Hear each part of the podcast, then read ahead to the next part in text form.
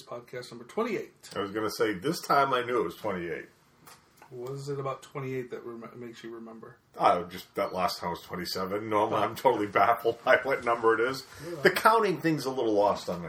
Right, right, right. Summer is like dwindling down. It's kind of depressing. We're actually almost at mid July. Well, technically we are mid July, but the midway point is this week. Uh, yeah, I, you know, while we were watching our movie today, it hit me that we are actually two months into summer movie season. Mm-hmm. And I what mean, really, there's only one major release left. Yeah, and this is the kind of film that, had they weren't hedging their bets a little bit, would have come out probably earlier. But I, I'm not certain Marvel's quite wasn't quite certain how well Guardians would go over, so they relegated it towards an August movie. I think now they're looking at an extremely successful film. There's plenty of buzz around it now, so. Sure. And there's really no other. There's not a lot of competition around it. Oh, I, I think it was actually a brilliant move putting it in August. It, it could have a few weeks of just absolutely no battle whatsoever. But today is about gratuitous monkey jumping. You can't get enough monkey jumping, and there's plenty of monkey jumping to be had. There is. It's uh, it's Dawn of the Planet of the Apes weekend. We'll get around to that. Dawn of the Rise of the Planet of the Apes. What's that? I know they've already got the third one named already, but I I don't don't remember what it was going to be.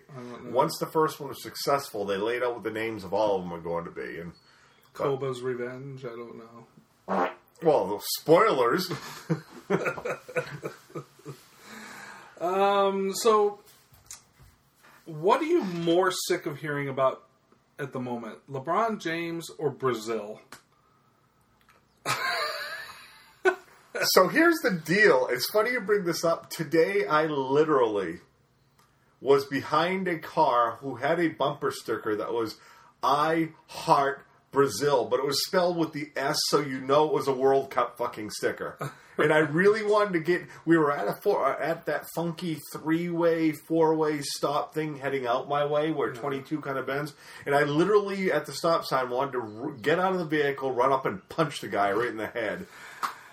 You know, losing a World Cup match in front of your own crowd, seven, Seven to to one. one. Most, most soccer teams don't score seven goals in a season, much less in a year in a game. This was the best soccer game ever, as far as I'm concerned. No, I, I agree, absolutely.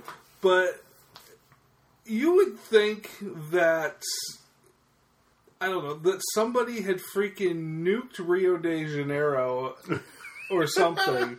the way the Brazilians have reacted to this type of thing, like you know, first of all, I don't give a shit. It's soccer. Second of all, get the fuck over yourselves. Like, you know, they're they're looking to for scapegoats. Yeah. So they're acting. You know, it's like it's like the freaking Americans after Katrina hit, how they needed to blame somebody. How about the fact you just sucked that day? I actually saw those. Uh, of course, since since the Americans have lost, all of a sudden our goaltender, what's his last name, Howard or whatever, yeah. became a hero. And there was a meme the other day of him swatting tears s- away from the fans. and I actually thought that was funny as shit. Mm-hmm. Look, Brazil.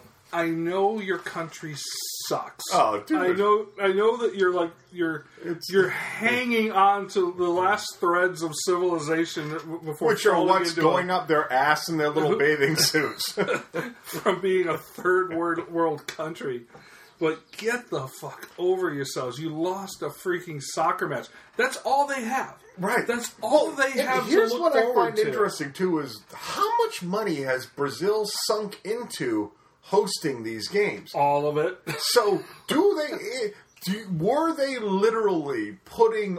Bet, betting it all on one that, that was the equivalent of the roulette thing putting all your chips in on this one chance and they lost the fucking game and they're they are going to be in debt up to their Well, ears what would have been their what would have been their benefit even if they had won?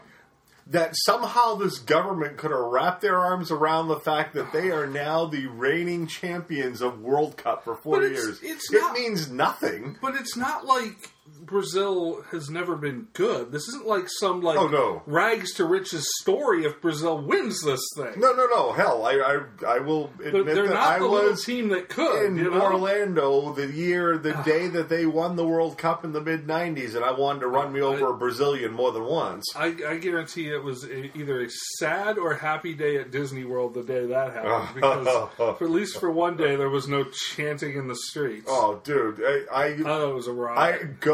Germany as far as I was concerned at Yeah. that point. Not it, it- that, and then I immediately checked out again. Well, yeah, but the fact that it was seven to one, and Brazil was down like two or three minutes in. Yeah. They were already losing, and then it kept getting worse Mhm. and worse. Germany just rolled them, yeah. and it's just a great, great time. You know, I, I was trying to think, you know, how like, you know, usually you're halfway through a game or a, a match, and, and it's like two to nothing, and it's like, oh, this game's over. Yeah. You know, you're like halfway through. And I'm thinking like a seven to one, in, like in the NFL, that would be the equivalent of losing like about 110 to three. Oh yeah. It's the equivalent of what was happening to the, the Denver Broncos and some of their earlier Super Bowl losses, where it was like 55 to something and they barely even showed up. Right. It was awful. Uh, it's so awesome though. But, and you know what's even better? Tomorrow is the final game and we're done with it all, are we not? Yeah. So, So fuck the World Cup. Fuck soccer fuck for another- LeBron, too. So now that you brought that up. You know, yeah, well, that's just it. You know, I, I've I have a f- couple of friends from Cleveland, and a couple of them posted something, some stuff on Facebook. Um, and they're they're. I didn't read this letter that he supposedly wrote to Sports Illustrated about how he, he's he's ready to come home and all this kind of stuff. And people are talking like this, like, "Oh, he's so guilt ridden from leaving them the way Oh, they did," and God, and- this is and dollar I'm like, sign. are you fucking kidding me? Are you that dumb? This this guy is the biggest egomaniacal douchebag. He thinks he's bigger than the damn game. Yeah. Just the fact that he wrote a letter to, to Sports Illustrated to be released along with this announcement or whatever shows you what a fucking narcissist he is. To me, this is just another spin on let's have an hour long TV show to announce you. where I'm signing. Oh, by the way, I'm punking you, Cleveland. I'm going to South Beach. And again, it always frustrated me that he didn't even call it Miami, he called it South Beach, which shows that his mind was set on just going for the party. Sure. Oh, and the dollar signs. Mm-hmm. So, why Cleveland would even want him back at this well, point? that's just it. Now, and of course, now they're all open arms. Yeah, oh, fuck. But everybody's forgotten that he said "fuck you, Cleveland" Yep. five years ago or whatever. But I'll tell you what, Cleveland, hang on to those uh, those "I hate LeBron" towels because you know three four years from now when this contract ends, uh, you're going to need them. again. Yeah, eh, they'll they'll come in handy, and Cleveland's going to hate them again. And look, I I think it's it would be great to see Cleveland win at something other than I don't give a fuck if Cleveland. other than setting their own river on fire or whatever it was that they did all those Yeah. years ago. But the fact of the matter is, I don't care about the fucking NBA. And yeah, I'm sure Cleveland is all excited because this is what two years in a row they've had the number one pick. Plus, they're getting LeBron James back. So realistically, they become one of the I won't say front runners, but they're a heavy contender for getting into playoffs at least.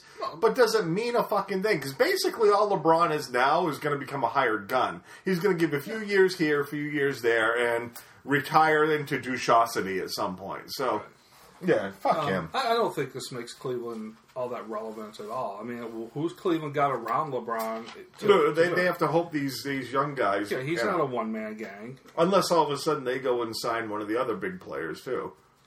Well, we'll see, but you know, it's just like in Miami. You know, you already had Dwyane Wade. You brought in Chris Bosh. You, you, you essentially in the NBA. There's no you. You buy championships. Oh, fuck yeah. That's, that's all you do. Um, I give credit for the Spurs. At least the Spurs have have been this nucleus for for God, it seems like 10, 12 years now. Oh, easy. Um, and and all they do is keep is is win. Yeah. and I have a lot more respect for that than just you know um, that Tim Duncan's never gone. Ah, you know what? I'm going to go somewhere else. He's been loyal. right. LeBron's not loyal, Oh, and you know what? I get it. Ninety percent of athletes in pro sports today are not loyal. They're chasing the money. To some degree, I don't I, I don't blame them. But LeBron is just a fucking narcissistic douchebag. Right. It's all about LeBron. We need to know what LeBron's NCAA tournament picks are. We need to and, and, and ESPN is no more than the TMZ of fucking Oh, sports E- media. ESPN. It- Do you remember ESPN back in the early, uh, late Yeah. Mm-hmm. 80s, early 90s? They were a channel worth watching. You actually gave a shit. You wanted to watch Right. Sports Center. You got news. You got the stories. That's it. And now it's just a bunch of bullshit. It's It's, it's because they've they've tried to. Basically, they've gone on- they've gone in TV. They've taken the attitude that we got we got to have a show for everything. So now they just give anybody their own show, and it becomes a bunch of filler bullshit instead of just repeating the same quality episode of Sports Center a few times in the morning. Yeah. No, they're going to give you nothing but bullshit. yeah. It's it's yeah, it's it's absolutely wretched TV, and LeBron is just their poster boy Yeah. for for that sport. Yeah. For each sport, they have their own poster boys if they can get certain things Except out of. hockey, because hockey's not a real Oh, that's right. sport because ESPN doesn't make any money Right. off of it. They- so they, yeah, they've washed their hands of hockey. So typically, around uh, fifty-two minutes into an episode of Sports Center, you'll get a hockey minute, Yeah. maybe a minute and a half, and that's it. It's just a waste of their time. Yeah. Fuck ESPN and fuck LeBron James. Yeah, And while we're at it, fuck you, Brazil. yeah, and and enjoy you know that defeat. Now you you can let that sit there for four years. So, next January is the targeted premiere date for Better Call Saul.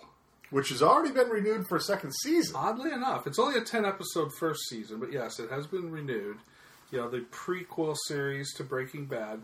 Um, and they've announced that Michael McKean will be joining the cast. I didn't even know he was still alive, dude. Well, you know, I, I don't know. I, I don't no word in it if Squiggy will also be along, but uh, Lenny from ha- Laverne and Shirley will uh, will certainly be on there. what was his character on Spinal Tap? Was Saint Huggins? I can't, I can't remember what his Spinal Tap character's name was, but Just picture him singing "Big Um, Bottoms." right, he- he's going to play uh, uh, Saul, uh, B- Bob Odenkirk's character's brother. Actually, I can see that the Yep. casting. and uh, they're they've already uh, latched on and brought they're bringing back uh, uh, Jonathan Banks as Mike Ehrmantraut. Which Cool. will be, which will be interesting because that's kind of like the direct link to what we know of Breaking Bad and where wherever we're going to start here. I guess it's going to start about 2002, which is about five years prior to Saul meeting Walter White. Um, I, I don't remember. I certainly remember the character Mike Ehrmantraut in the series, but I don't remember any instance because he worked for Gus Fring. Right. Was Saul was he doing things legally for Gus? Saul or Mike? Saul. I don't remember Saul really having any relationship with Gus, I- but I, I- may be wrong on that. Which is which is makes yeah, yeah I can't remember because that would have been around season Five ish. well, Four? No, actually, season Gus two. came in at the end of season two. Yeah. Yeah. Um, so I'm interested to see how Mike ties into the Saul thing five years prior to the Walter White thing. Well, I've also heard that Bryan Cranston's agreed to be in a few of the episodes in the first couple seasons, which means that they could very well be nothing more than crossing over on the street kind of things. Because one thing that was clear was Walter White had never really met Saul until the events around Breaking Bad. Right. It it was one of those that Saul was the one that was all over all the fucking taxi cabs and the and the, t- the shitty TV commercials, Right. And and and and he latched onto him, knowing that that kind of lawyer can be a bit of a shyster, Do we but would have connections. do we think you know knowing that it's Vince Gilligan and his writers and stuff that are part are, are heading this up? Do we think that this can capture what Breaking Bad was, or are they? Is Breaking Bad far enough in the rearview window now where people may not be able to get back on board where they were?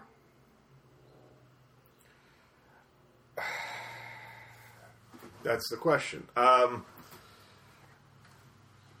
I think that some people can. Eh, you know, it, will depend upon the approach because it'll depend upon whether or not they're going to take this Saul's role in Breaking Bad at times was borderline comedic. Mm-hmm. And if they want to take it more of the comedic approach, it'll stand on its own. If they want to be heavy, then they're trying to lock in with the Breaking Bad audience. So I, I think it'll be the approach. Now, I I agree. I personally think that it may be too far removed. Come January from Breaking Bad, you'll still get some holdovers, but I don't know that you're going to have a whole lot of people that'll use that as a jumping off point to find Breaking Bad if they hadn't. Yeah, I mean, because I look at something like Arrested Development. Now, granted, this is a comedy, but it was gone, gone, you know, admittedly longer than Breaking Bad's been gone. and but had a they- smaller audience. Right. But when it came back, even the audience it had was like, eh, yeah, it was, it was all right, you know, but it wasn't like, you know, people were rabid for this to return. People mm-hmm. did, you know, pulled all nighters to watch this on Netflix. And then, you know, while it wasn't bad, it never felt quite as good. Something was missing in the Arrested Development reboot.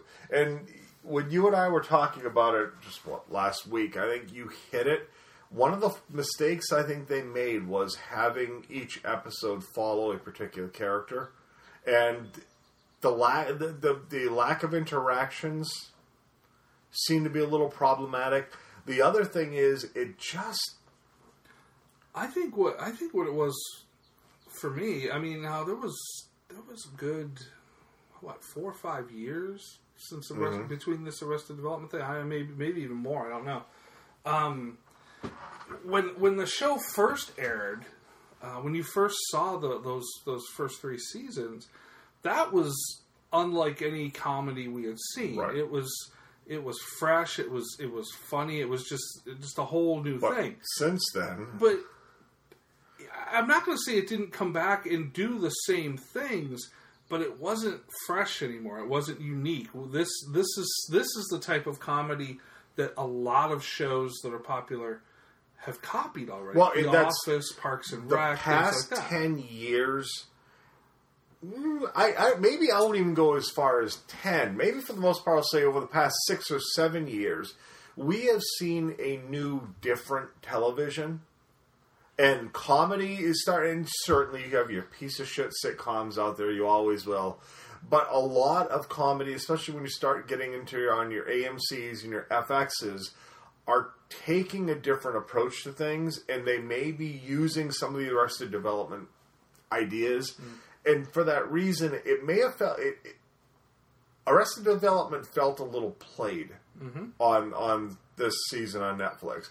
It it it it felt a little too familiar, and and yeah, maybe it's because since Arrested Development two, there has been some funny enough shit that yeah, people are good with it. And I think though maybe it didn't age that well either because they even if you go back though and watch the first three seasons, seasons one and two were really funny. Season three already started feeling a little less than what the other ones were. Right. It, it what you got in season one was just so fucking off the wall. It was amazing. Season two was funny, even though for the most part the funny shit was around. Uh, oh come on, David Cross's character Oh yeah. joining the Blue Man Group. yeah. Tobias. Tobias, thank you. So yeah, it, I don't know. I'm not geeked for Better Call Saul. I will admit that. I, I'm a little I'm nervous of certainly this on one. board. I mean, I'm certainly going to watch it. Yeah, Um, and, yeah. I, and I think being a drama, you, you you stand a better chance of success than maybe the comedy thing did. Um, but yeah, you know, and I'm I'm I'm hopeful because Vince Gilligan is is still behind this. Mm-hmm. But yeah, I, I don't know. I the, you know, it, it ended so well. Do we really need to open that box up again? No, and there's a part of me that would almost rather not see just random Walter White appearances either, because if they feel they need to go that route, then they're not really believing this thing can stand without Breaking Bad, and that's a problem from the get go. Let it stand on its own. I don't need to just suddenly have an appearance of Walter White driving down the road. That that won't do anything for me. No. And I don't need to make have him make up bullshit just to throw Walter White in there either. So the Emmy nominations are out, They are. and I don't want to belabor any of this. I'm not going to go through the categories and stuff, but I figured it was at least worth mentioning that uh, that the outstanding drama show category, uh, shocking, I know, of the six nominees, none of them are on network television No, right. because network television sucks. You've got Breaking Bad, Downton Abbey, Game of Thrones, House of Cards, Mad Men, and True Detective in the uh, best drama category. Conventional wisdom tells you that that Breaking Bad might be get might get tossed the bone here. Right. It's probably going to get its due. Not that it doesn't deserve it, No. but it, it feels sort of like like that's where it's going to go. True Detective could be an upstart here. I think um, I- McConaughey and Wo- Harrelson both got nominated. they right? both got Yeah. nominated. Um, yeah, True Detective got some love. Orange is the New Black got quite a bit of love. Um, you know, they they got they ended up throwing themselves into the comedy category where they probably stand a little better chance against this. Oh, I, th- I think that's actually a win for Orange is the New Black. Um, ah, see, I, I don't know if I don't know if they win. Oh no no no! I understand. Oh, I don't right. mean a win of the All Emmy. right. I think it gives them a better chance than if they were going up. I, I don't know that Breaking Bad is going to be that easy to beat had they been locked in the drama. Because I, I uh, jumping off what you were saying already, I, I think this could be the year that that, that Breaking Bad shown some love solely for like the entire body of which will be very interesting to see when uh, when Aaron Paul goes up against Peter Dinklage in a supporting role. Will Breaking Bad get the love there? Because say what you will about Dinklage over the years, if he deserves an Emmy for any season, it's this, This one we just had. Um, but uh, yeah, Orange is the New Black. I know Taylor Schilling got uh, got a nom. I know that uh, Uzo Aduba or whatever her name is, the one who plays Crazy Eyes, uh, but she's put down as a as a guest A a guest not not supporting a guest actress in a in a uh, comedy series. It's weird. Her and uh, Laverne Cox, who is the uh, transgender. transgender. Yeah. You know, I, I don't understand how they categorize some of this stuff. I mean, you think whoever it was that played uh, V would have been the guest actress in a series because you know, well, for for those She reasons. was the added character for this season, Right. And that the whole season arc was around her character, was around her being in this. Right, but the other two get the guest nods, even though they've been there since day one, which that just makes no sense. Mm-hmm. In fact. Laverne Cox actually had a her episode based on her story. Yeah. was season one. right. So that yeah, that's very. But I also like seeing U- U- Udu or whatever Ubu. She actually was awesome this season, dude. Yeah, she was. They they did a lot with her character, and her the, the episode based on her was actually one of the better I thought this season. Yeah. But granted, it's it's kind of hard to judge that show against its own episodes because it's just amazing from begin to end. Right. It, There's still a couple of um, holdovers from network TV in the comedy category. You still have Big Bang Theory in the mix course. there, um, and uh, Modern Family is still in there. But then you've got Orange Is the New Black. You've got Veep. Um, there's another one that I can't remember the name of that was uh, that's off network and stuff. So my goal, my hope is that at one day all network shows are either eradicated completely or they finally wake the fuck up and start giving us stuff realize worthy. what works. Yeah, start giving us stuff worthy of of nominations. The only the only one that's getting any like any major love in the drama is is uh, the Good Wife. The Good Wife, yeah, and that, that one's had its good. run. but It's just not. I'm not a target audience, and I just don't know that I have any interest. well, and it still didn't get it still didn't crack for best drama series. Still wasn't able to crack that nut, but you know, a couple of the actors and stuff are on there. Did Margulies get nominated? Uh, she, I I don't remember. She usually does. she and Baranski from that one get Baranski, nominated. I I'm ninety percent certain Baranski yeah, did. Baranski did. Uh, I I would imagine Margulies did, but I, I I'm not positive. I don't have it in front of me, but. Yeah, you know the the Emmys. eh, well, I know they're they're they're still kind of like award show light, Yeah. not as bad as going frickin' the MTV Movie Awards or something. right. But eh, there, there's something that feels well. Even if you look at, we're talking about Breaking Bad being nominated for an Emmy, mm-hmm. and that show really has been off the air for a year. And we're talking about comparing it against Tyrion Lannister's act. Well, Dinklage acting this past season, which just ended two months ago. Not even. Right. It's the the way the Emmys even do that to me is just strange. They have this really large window of what they'll call this season of the, of the Emmy noms. Uh, I don't quite get it. Right. Um, well, that's all I really had for news, unless you have something you needed to bring up. Uh, it's been pretty quiet news week, in all honesty. I can't think of a hell of a lot that's gone on. Right. And plus, I know we got plenty to cover, Yes, we have a big what we watch segment coming up. and it's worthy discussion, not me discussing Amazon women in prison on the moon Right. 13. Part two. All right, well, we'll break here and we'll be right back. Come on, Annie. Let's go to the movies. Let's go see the stars. Cowboy heroes, cops and robbers, glamour and strife, bigger than life.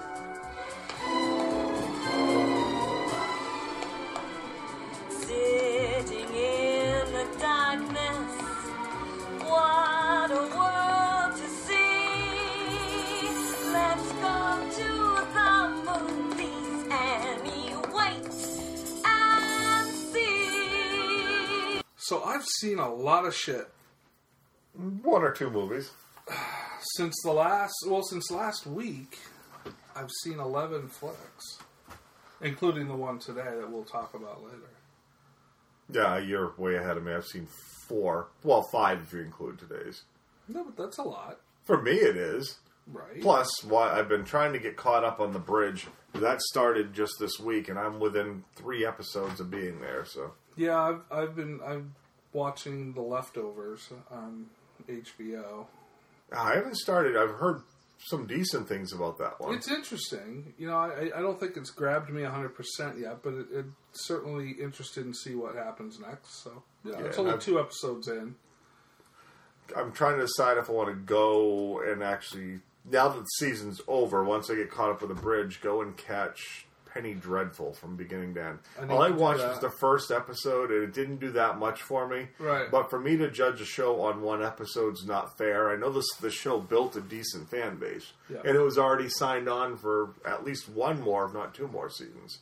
We have The Strain starting tomorrow. Tomorrow night, and again, I don't get FX starting show on Sunday night. They never have gone on the Sunday night thing. Sunday's always been their day of just running movies to go against whatever's on for sports. And, and I'm interested in in The Strain, but I'm not, like, I'm not geeked for it No. by any stretch. And here's the deal: I've heard enough about the books, and the way I understand it is the first book is really good, the second book's all right, and the third book's a piece of shit, and that's all there's out there.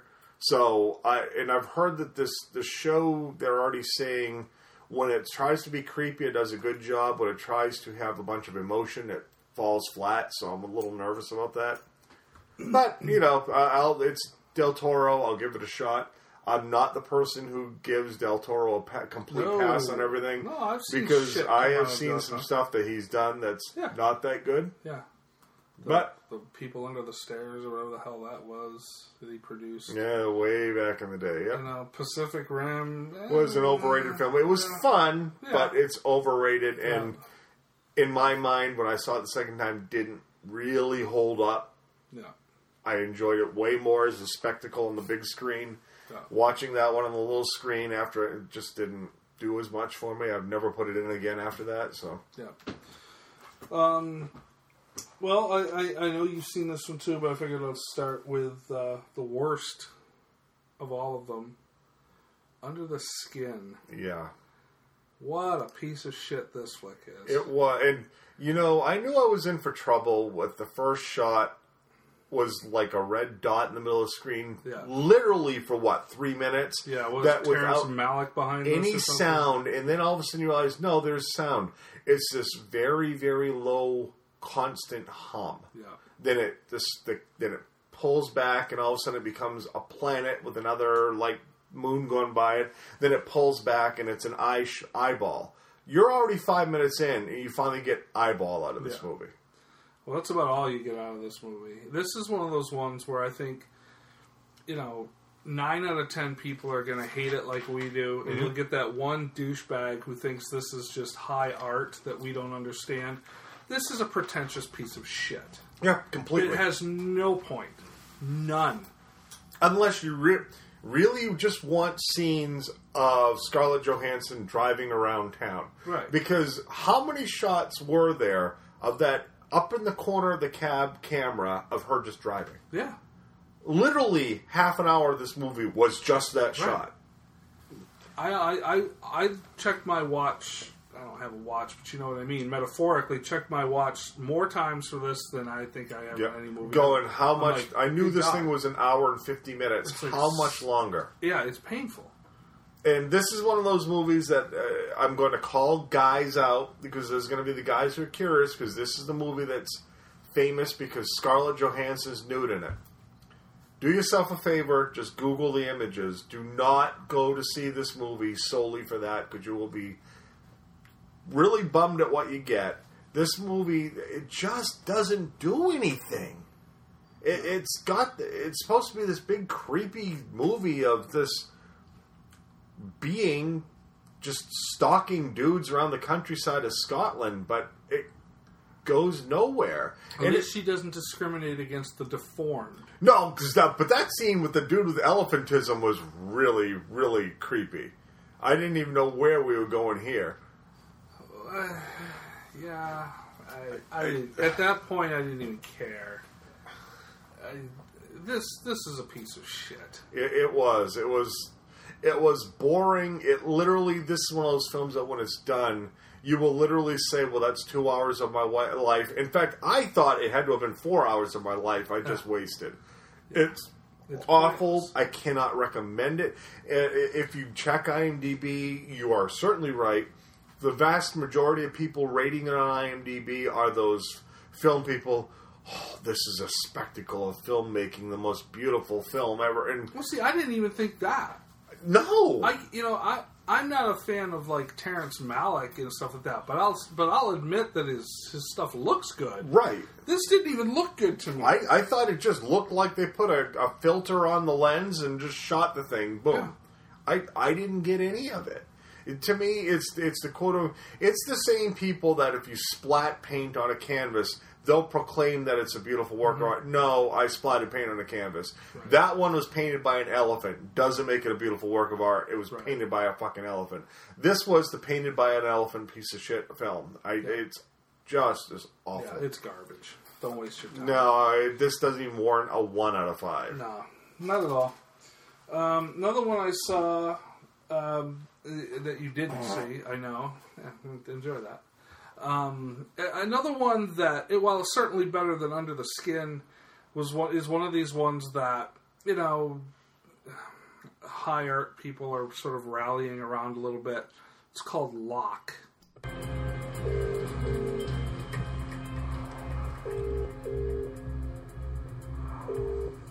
Hello? Eddie, it's your dad. Is uh, is your mother there? Uh, no, she's not back from the shops yet. Um, she's getting that German beer that you like for the match. Okay. Uh, listen, I won't be back for that. What? Uh, something's come up. I can't get out of it. I'm wearing the shirt. Uh, Mum's getting sausages. Oh, yeah, and guess what? She's wearing the shirt as well. Oh, Dad, it, it's so embarrassing.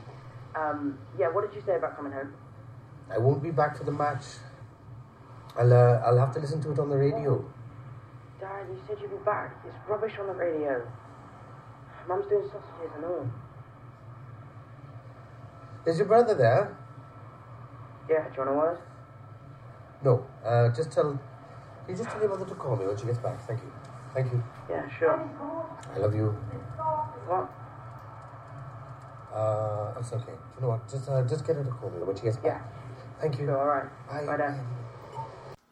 And it stars Tom Hardy, and well, it really only stars Tom Hardy, at least visually, uh, about a dude who gets into his car at night coming home from work and just starts driving and making and taking all of these phone calls. So it's this it's this one guy in this one location, like a Ryan Reynolds in Buried, or you know, just that type of thing. James Franco in in 127 hours. It's one guy and and the decisions that he has to make. And what we what we learn through these things is that he's whatever his job is, um, he's got a, a big thing that's going down the next day, and all of a sudden he's saying, "Oh, I'm not going to be there," and the, his work is on the phone freaking out at him.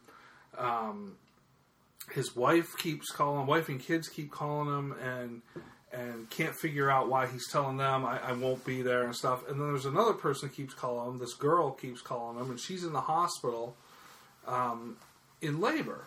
And as the thing unfolds, you find out that he had an affair uh, on the wife, and it's his kid. That's it's she's in labor. They're like two completely opposite ends of the of the city, or, or well, actually, she's in London, and he doesn't live anywhere near London, and it's just he keeps making these decisions and, and talking to these different groups of people. You know, they're they're badgering him about the work. The, the wife is like, she finds out that he cheated on her, and she's a fucking wreck. And the kids are on the phone trying to go, Dad, Dad, when are you coming home? And this stuff. It's just fucking boring. I, I didn't find it. I mean, Tom Hardy is fine, but I didn't find the whole story all that particularly interesting. I don't really give a shit which way you're going, dude. I don't give a shit that you cheated on your wife. I don't give a shit that you you you, you think you're coming clean and doing the right thing, which is ultimately what this is supposed to be. He has to has to get to, and, and by the way, we never get there. You know, it just it ends before he actually gets to London and whatever. Um, it was just boring, just uh, just absolutely boring. I, I I thought Buried with Ryan Reynolds had a lot more interesting things to to say. It was it was more tense. It was more interesting.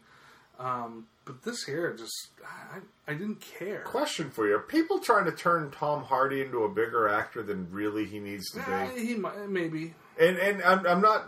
I obviously haven't seen this, but it just seems like people have decided Tom Hardy's supposed to be this really huge actor, yeah and I just find that I neither like him nor dislike him. He he's just Tom Hardy. yeah There's nothing to really embrace here, and, and I I think they're really trying to attach him to these kind of films and make him just this large in life thing, and I just don't think it works. No. I think that in the end, basically, you're going to say, well, he was Bane. I think well I think you throw him into the buckets with the Gerard Butlers and Yeah. Aaron Eckhart That's- and that- things like that. They're That's good. A, that's a great call out. they're Same good, but they're not memorable. No, they, they, they've been at their best when they've just been given a character you actually are intrigued to watch, but it's not really their job doing it. It's the character that they're por- portraying. Right.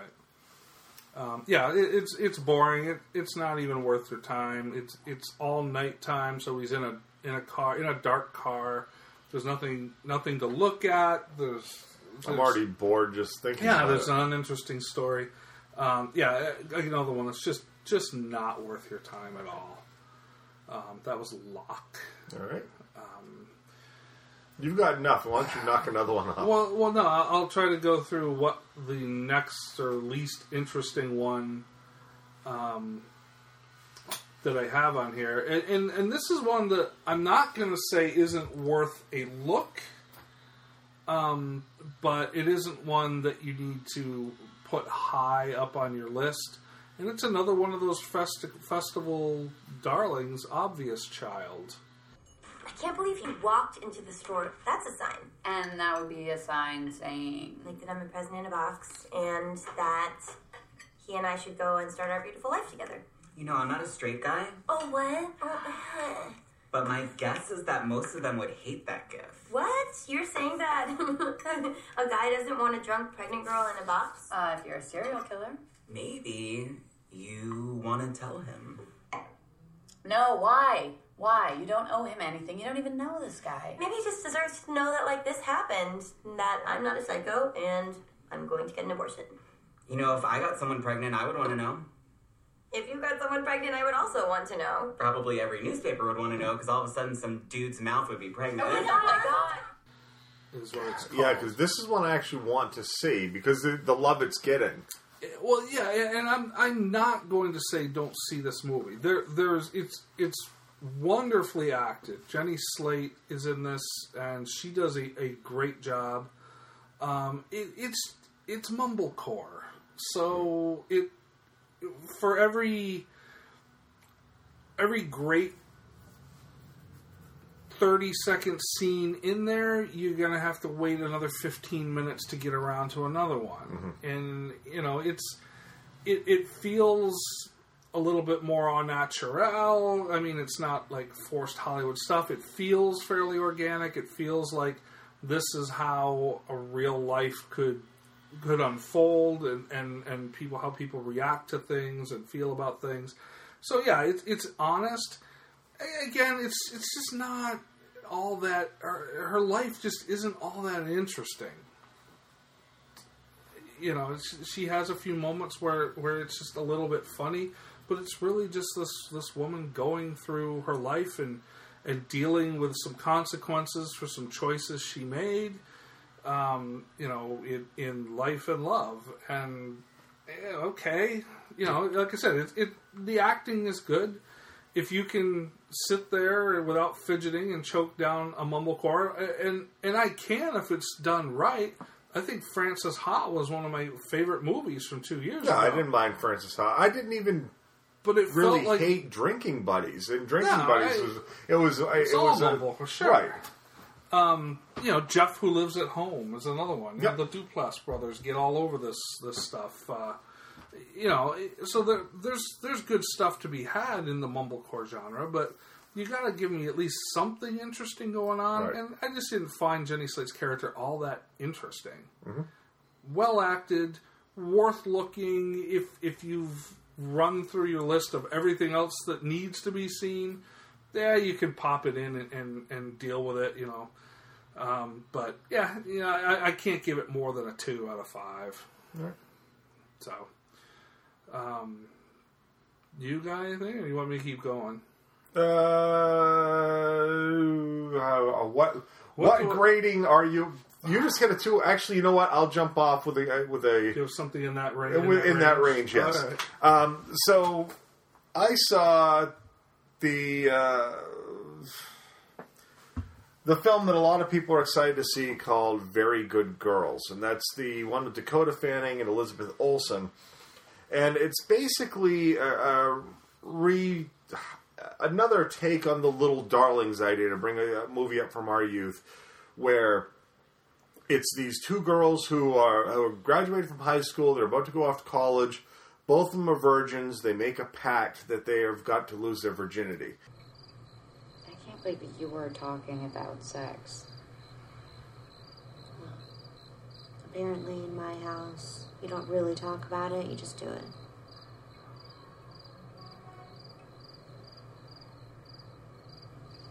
We're the last ones. On Earth? At Erasmus, at St. Anne's. That's basically the same thing. We're going to fucking college, and we're still virgins. We gotta get over this hump.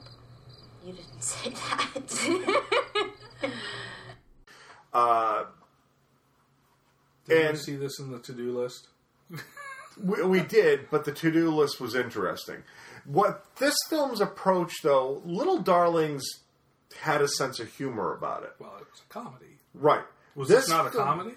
This film wants to be a comedy, but it wants you to always. Re- it's it's got this theme that the teenage girls' friendships last forever. So it really feels as you watch this film like you know that the person shooting this was using a fluffy bunny camera, and you expected to see little flowers in each corner of the screen because life ain't like this. The girls, of course, fall for the same guy. He's Because that happens. right, and it's got the most ridiculous plot line that Dakota Fanning loses her virginity to him, while Elizabeth Olsen is actually the one in love with him. Did And- she jump into a canoe to canoe over to the boys' camp to lose her? No. okay. No, she went to his uh, one of those uh, one of those cases where it's a dude who's literally selling ice cream on the boardwalk, and yet when she goes to his loft apartment, you're going, dude must be making huge bank selling ice cream on the boardwalk because this apartment's fucking insane. But somehow she carries on this long-standing this this multi-week sexual relationship with this guy. Well, Elizabeth Olsen's talking about how much she loves him and has got another date with him, and and and and it's got this the standard tropes fall just like so paint by numbers. It gets to that point where, of course, Elizabeth Olsen finds out there's the conflict. They hate or uh, she hates Dakota Fanning. Oh, you know, all of a sudden she shows up. Our friendship will last forever. Credits Okay. it was again so paint by numbers. You've seen it before. None of it works. It- you you really found yourself thinking if teenage girls are really like this then they don't have any thought processes. Wasn't well you can make a comment for that but and if if you read message boards it is right full of people saying oh this so captures the way girls are relationship wise and if you that's what you're looking for in a movie fine but i'm i don't buy it i've known enough to say that no this movie's bullshit. It was boring it's played out and go see little darlings or the to-do list because they're much better films. Two out of five tops. Right. Um, well, the next one, unless you have another two out of five, i do not. I have a two and a half out of five, and this this may be interesting because I, I know it's one you've seen, but I'm not sure that you're going as low as two and a half out of five. oh then Um, bad words. You're not eligible in any fashion, way, shape, or manner. Page 39 of the Golden Quill National Spelling Bee Rulebook. This is rule number 24. This is subpoint B. This is a quote. Speller must not have passed beyond the eighth grade on or before February 1st, 2011. That is a rule written by the Governing Institute. And if you want, you can continue to ogle my transcript. Just please don't wrinkle it any further. But you can see there, unfortunately, I have not passed the eighth grade on or before February 1st. Not ever. That may be, But, sir, I can go on. I can go on and on and on. There are 83 paragraphs, 581 lines of rules in the rule book, but let me assure you I'm compliant with every single one of them. The spelling bee is meant for kids, It not is. adults that, that, that couldn't even graduate the eighth grade. Oh, boy. Are we past the rules and into the insults now? Is it insult Well, time? sorry, because your but you're potholder vest is about to take heavy fire. You ready for that? which I know you saw, right? last night Okay. No, me too. Um, I think it started out real promising, and I thought there was a couple of really hilarious one-liners that came out of Bateman, Mhm. especially when he was trashing out his little Indian friend. that he called Slumdog. Called him Slumdog, called him Shawarma, called him something else too. That oh, shut your curry hole Yeah. and things like that. He was totally like like off color racist. I thought I, I thought Bateman was good. Basically, this is about a forty year old guy who who enters as a contestant to the National Spelling Bee, Yeah, he which of course is for kids. Right, he finds the loophole that Yeah. says that you have you you You couldn't have If- finished if- eighth grade, right, and the loophole is that it doesn't put an age on it, and he never actually finished school, so that's his loophole. Right. I thought when they were do- when they were looking at this from the comedy aspect, when they were letting Bateman just riff and completely just trash out the people and just with because Bateman's always just got that that deadpan look Oh, yeah. to him. He, he you know he doesn't. Ha- that's just the way Bateman is in everything. Bateman's just that deadpan. Mm-hmm. Bateman's Bedman. Yeah, Bateman, e- exactly. And I thought when they allowed him to do that, when when he was you know making fun of one of the moms or anything like that, I thought it was funny as hell. I thought it was great. When they got off of that and tried to make this more about about The finding of the father the and finding of the father and things like that, I thought it fell apart completely and didn't work at all. Especially in the end, which is extremely anticlimactic. Okay, great. You know who your father is and stuff. So what was accomplished Yeah. here? What was the whole point of of Kathryn Hahn as this reporter? I didn't understand her inclusion in this film whatsoever. They, it, it, other than the fact that he had to have representation, is the one the thing that they said Yeah. by somebody in the, some news agency, which she was, Right. But there seemed to be no point to it because when there were a few scenes when she was trying to nail him down for things other than banging, Right. and he just kind of shrugged it off and didn't want anything to do with it. So it, this movie's biggest fault is I think it tried to have a heart where it didn't need It- heart. Yeah. It, It- just needed to be a comedy. Right. And I actually completely agree the 2.5 out of 5. I really, really, really wanted to love this movie. And early on, it's so easy to love.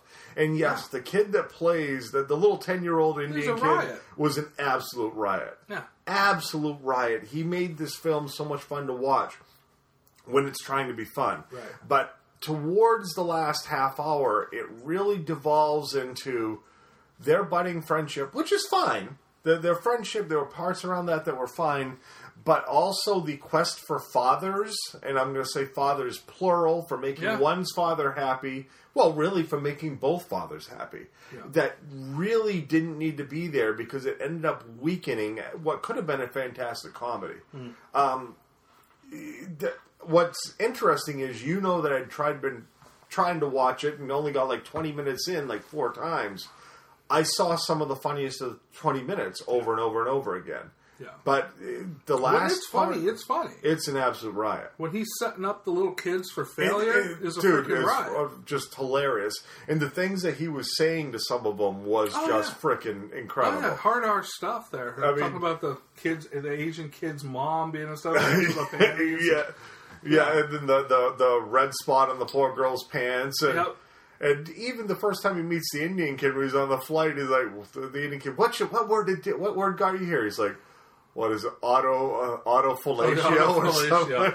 Yeah. What what's the, auto means? When the lady comes back, ask her. She loves that one. yeah. No, it was, it was funny to that degree, and, and the humor that is in it is what I give it the two and a half Yeah. for. But when it's not when it's not trying to be a comedy, I think it fails. me. What I found fascinating was, and you already hit it.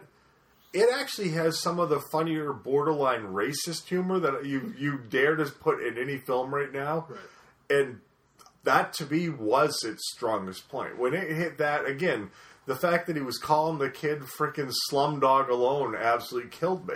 So, but uh, because of the emotional piece, you just come out at the end going, eh, "All right, I it, that I've seen it. Yeah. Don't need to revisit it." Right. Um, you have one more, right? I have one more, yes. Um, I have one, two, three, four, five more. Mine falls in the 2.5 range too. So do you want, we just want to go in order of If you- grade? if you want I'm fine to. with that, dude. All right. That's, so the next film I saw actually was in the theater, is in the theater now. I actually saw Deliver Us from Evil last weekend. Ah.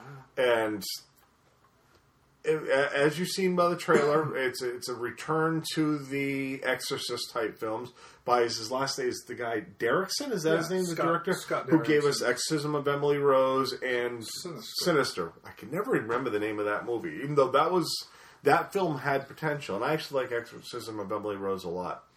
And this is another one of those quote unquote based on true events. In this case, a uh, a police detective in New York City who's brought to the scene of just some absolutely horrific, horrific apparent homicides, finding a dead baby in a dumpster, that type of thing. And as they start digging into it, they find that there's almost this cult going on. It's these dudes who are all had all served in the military together. Something that happened, and literally the first scene is what kind of what leads up to what happened. They find themselves in a cave. Something goes on. Fast forward to modern time uh, to now with this cop finding the the baby. Then there's a, another scene where you see a woman just tossing her kid into this pit at a zoo, into a lion pit, and it has so many creepy elements early on that the film's promising.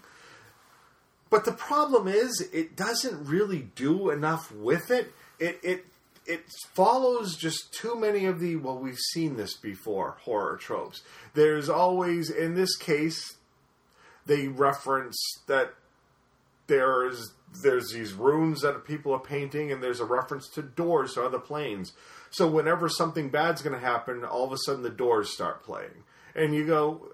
Only in bad horror movies do you follow these kind of tropes. We don't need this. Bring on the creepy. Don't bring on the music stuff. It doesn't work. Um, there is an interesting exorcism scene towards the end of it. It lasts about 20 minutes, and that really is kind of the movie saving grace. By then, I was really starting to get frustrated with the film. Um, the police detective is played by Eric Bana. Eric Bana is Eric Bana. He's neither good or bad in anything he does. Joel McHale's in it. Joel McHale in this is fucking huge. I don't know what steroids he's on, but he's gotten massive. Hmm. His art, he's got guns that are I didn't realize he had, and he he's fine, but he, they don't really do enough with his character.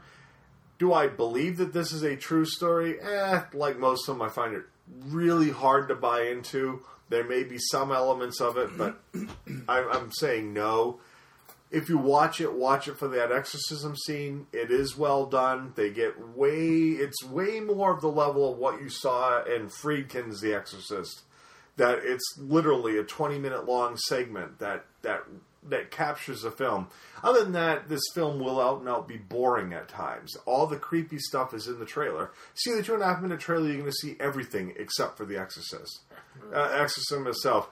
Two and a half out of five. I didn't hate it. Can't really recommend it. Some people actually latch onto it and enjoy the film. Cool. So the next flick that I'm going to bring up is uh, one that I've been looking forward to because I thought I thought the first movie in this franchise was hands down one of the greatest action flicks I'd ever seen, and that was Oh, Raid. I know where you're going. Okay. Well, I, I finally got around to catching the Raid 2, Berandal.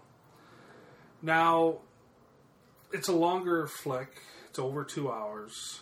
Um, and I will say that the fight scenes in this are, again, absolutely off the hook, top notch. But this isn't.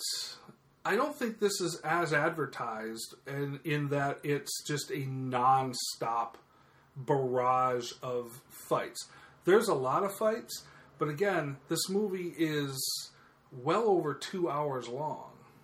What would make a raid movie two hours plus? Isn't there a point where you're hitting too much here? Well, and there's here's the other problem with it, and this was a Redbox rental. Um, they did not subtitle it; they dubbed it, Ugh. and they dubbed it in cheesy, stupid, old style Asian dub.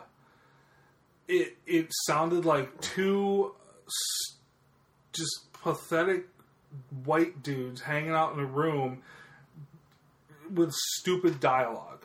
And it doesn't of course doesn't match the guy on screen and stuff like that. So that right there you've taken me out of your story altogether. Mm-hmm. It, this is dumb this this isn't this isn't a Godzilla flick from from the 50s that I'm watching here where I can I can you know reconcile with this where I expect that kind of thing this here should be I, I would rather have it subtitled so I, I don't mind reading reading the stuff, Mhm. but but they dubbed it, and it, so that just took me out of it. And there's a lot of stretches in between these fights where there's not a lot, of, a whole a whole lot happening.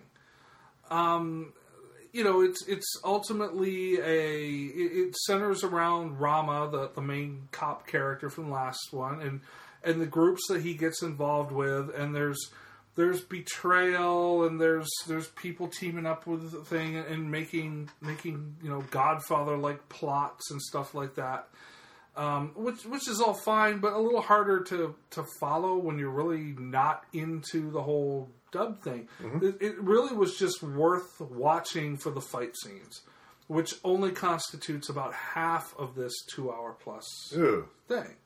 Yeah, because the the raid was literally once that movie got balls to the going, it didn't fucking suck. No. It was almost two hours, but it was literally almost two hours of constant action, exhausting Right. action.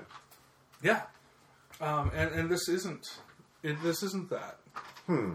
Certainly worth watching the fight scenes. They're they're they're awesome, and, and there's some unique shit too. I mean, just some of the some of the locations and some of the weaponry that they use around them and stuff like that.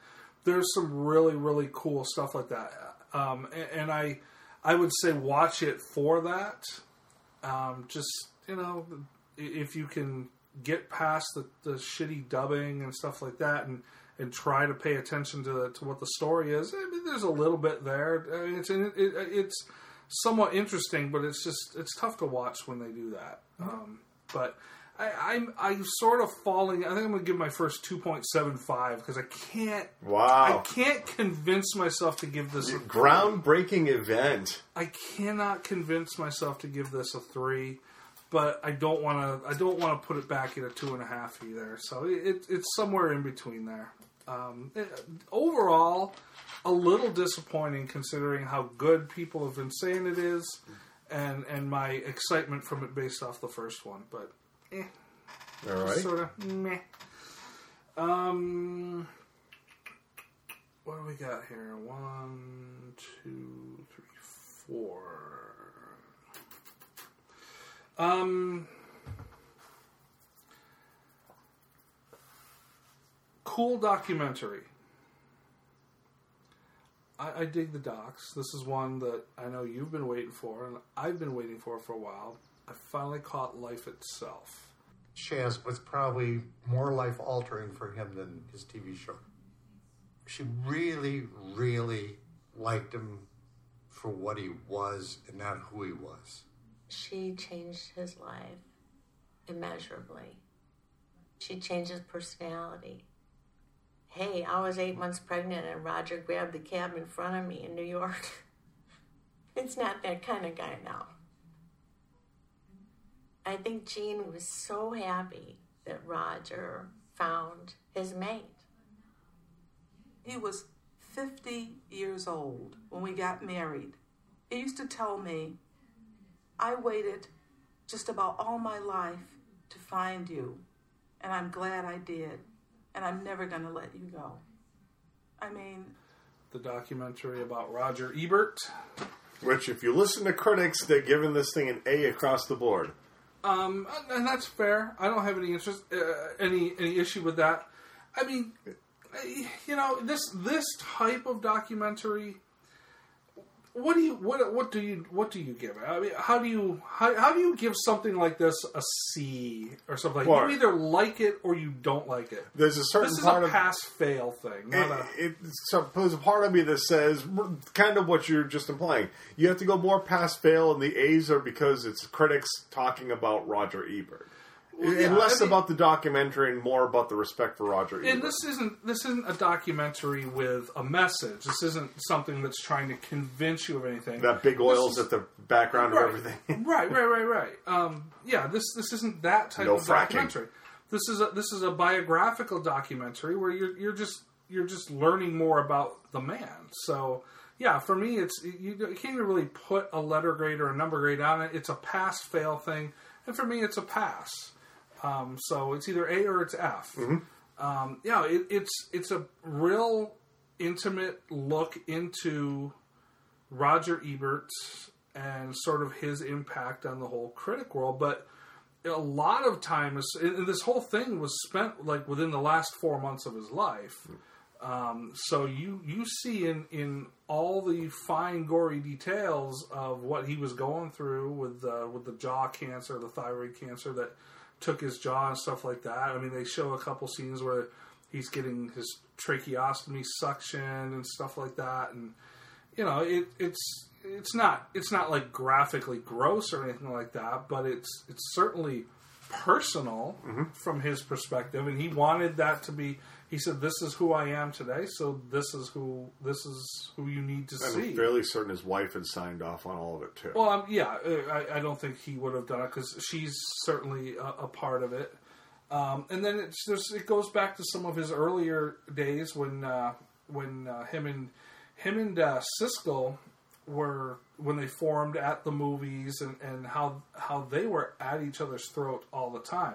They were they weren't really good friends. They were they were sort of bitter rivals because you had Ebert of the Chicago Sun Times, and you had Siskel at whatever The the, other yeah the Tribune in Chicago, which so they were always competing for spotlight, and when you put them together, um, you know they, they were always that was always in the background how how you know we're sort of the enemies. It's sort of like if if you if you had uh, if you put the, the Red Sox announcer and the Yankees announcer in the booth to talk about baseball, you know. Um, but it, there's there's some pretty comical back uh, behind the scenes stuff with them doing some different takes on their on for promotions for the stuff and and, and uh, they they grew to respect each other over the years. Richard Roeper completely ignored in this. It doesn't doesn't discuss Really? doesn't it- discuss at the movies was about beyond a Siskel six-year run Oh, with yeah. Roeper, wasn't there? Yeah, yeah, um, yeah. Does not does not discuss at the movies post Gene Siskel.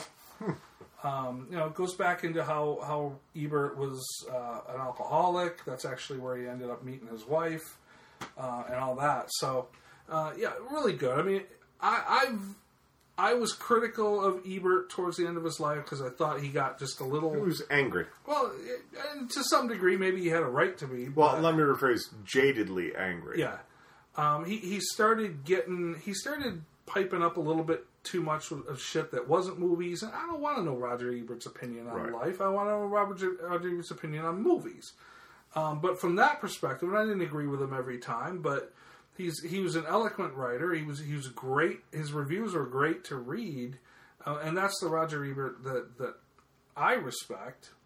Um, but you know, it, whether you're a fan of him or not, I, I don't see how you can walk away from this not you know having at least respect for the guy for for what he did, Mhm. what he went through, all that stuff. Well, and I know you're like me. I I used to love watching at the movies. I was, Oh, yeah. and even when I was a kid, and I'd always had a bit of a love for movies, and I could not wait to see at the movies. Saturday afternoon, if I could find a way, Well, I that was was the watching it. definitive thing. That that at that point in time, that determined whether you were going to see a movie or not. Right. Yep, the thumbs up or thumbs down. Yeah. That that wa- what was their attitude because they knew what kind of movies we were seeing. Right. You had to what we were you going to spend your money on? Right, and in those uh, off chances where there'd be one up and one down, it was a matter of who you whose opinion you meant more. To. Right. And for me, it was always Ebert when it came to those two. I would agree. There was something when Siskel and Ebert together. Ebert always seemed like the man. Yeah, Siskel looked like a pedophile. I would agree. A little uh, rapey. we'll, we'll just grade that one as a pass. All right. All right. Um, next movie I saw. This is a marathon of movies. Um, every so often, every couple of years, a new sci-fi flick comes along and just out of nowhere This is on my agenda for this weekend. kicks you in the nuts and goes, "Holy shit, that was awesome! Where the fuck did that come from?" Mm-hmm. Know, District Nine did it. Uh, Looper did it. Uh, Inception, to some degree, did it. Even though it had a bigger name like Christopher Nolan behind it, it was still one of those. Yeah, you didn't know what the hell was going to be. Right, and even earlier this this year, I, I would I would say Edge of Tomorrow to some degree, not as good as those other ones, but to some degree better than you would have expected. Right. It it gave me way more than I was expecting from that Right. film. So along comes Snowpiercer. One, two, three, one, two. Happy you Katarina Bridge, you filthy ingrates! You people, who were it not for the benevolent Wilford, would have frozen solid 18 years ago today. You people who have suckled the generous titty of Wilford ever since for food and shelter. And now, in front of our hallowed water supply section, no less, you repay his kindness with violent hooliganism. You scum!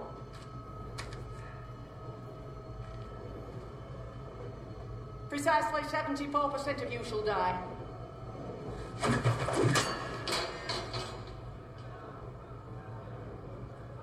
My friend, you suffer from the misplaced optimism of the doomed. which I didn't really, admittedly, really knew nothing about going into it. All of a sudden, I'm just hearing this love for this movie, Snowpiercer, and I'm like, the fuck is Snowpiercer? I, I pay attention to sites and stuff like that.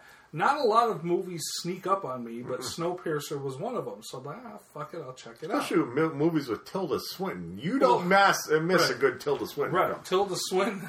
yeah, absolutely. Um, plus, uh, um, Ed Harris is in this. Chris Evans, who you don't even recognize. This ain't your Captain America, Chris Evans, in this, but he but he's great in this. Um, and basically, it's about um, there was to combat global warming. Scientists created something that you shoot up into the atmosphere that will help to lo- um, lower the Earth's core temperature to a, a manageable level, so so that you know the ice caps don't melt and the polar bears don't die, and yeah, yeah, yeah. Well, anyway, it backfires and goes to the extreme. It essentially the globe is now one big ice age, and it effectively eradicated humanity, er- eradicated life, except for the people on this train. Now, we don't really understand so much why this train exists and how it exists and who got on it and who didn't and how that was all figured out, but it doesn't really matter. And ultimately, at the end, you can sort of you can sort of look at it as sort of just the the machinations of this just egotistical guy who who just with a god complex, you know, who thought that he was the all almighty being. But that aside, it's basically a a war of the classes. You have the rich people up front, you have the poor people in the back, led by Chris Evans, and the only way to better their situation is to fight their asses through this train to the front to confront the leaders and stuff. So it's definitely a class warfare thing that which you've seen before. I mean, that that type of movie exists Mhm. all over the place, but you've never seen it on a train, especially this particular train, where each segment of this train is just one oddity after the other. Just and it gets some at some points it just gets fucking bizarre. The things that you see, and especially there's this one car where it's the school for the for the the wealthier kids, and it's Alison Pill is the teacher, and they're basically brainwashing the kids uh, to to and showing them movies about the guy who's the leader at the very front, who we don't know who this is yet and stuff. And it's just weird as shit because it it looks like they walked into a little schoolroom, like like not on a train, just like if you'd walked into a school and you came from a room that like had like a boiler or something in it, and all of a sudden here's the schoolroom, and it's just it's fucking bizarre to some Hmm. degree, but it's it's so intriguing. The whole process is so intriguing. Um, the ending slightly anticlimactic, but how it ends, it sort of leaves you with this this la- lasting image, which I won't give away here, and you're kind of like, huh, all right, and that's sort of where you tie together that the Ed Harris character was was a little bit more of, of ego driven and and sort of insane as opposed to uh, opposed to what the world really had become. So uh, uh, four out of five um, easily for Yeah, me. like I said, that one is definitely on my agenda for this weekend. I've been wanting to see it badly, and, and much like you, I'd never even heard of this film a month ago. Mm. All of a sudden, I'm just scared. I'm like, And? Chris Evans is awesome in this, um, and you don't get to see him in much. He doesn't do a lot out. No, he doesn't. A lot outside of uh, the Captain America, the Marvel type stuff. Um, two left. Second one I saw earlier, in, and this it wasn't a documentary, but in, to some degree, it, it might have it might have worked better as a documentary because I'm not sure it did as good a job at examining some of the questions it brings up. However, the movie is highly enjoyable as it stands now. So that that debate on how it should have been done is for another time. Um, Maiden Trip is what I saw, and basically this is the movie about the 14 year old Dutch girl who became the youngest uh, person to ever sail solo around the globe. Um, and it starts out, and I think when she actually finished the trip, she was 16, but she was young enough.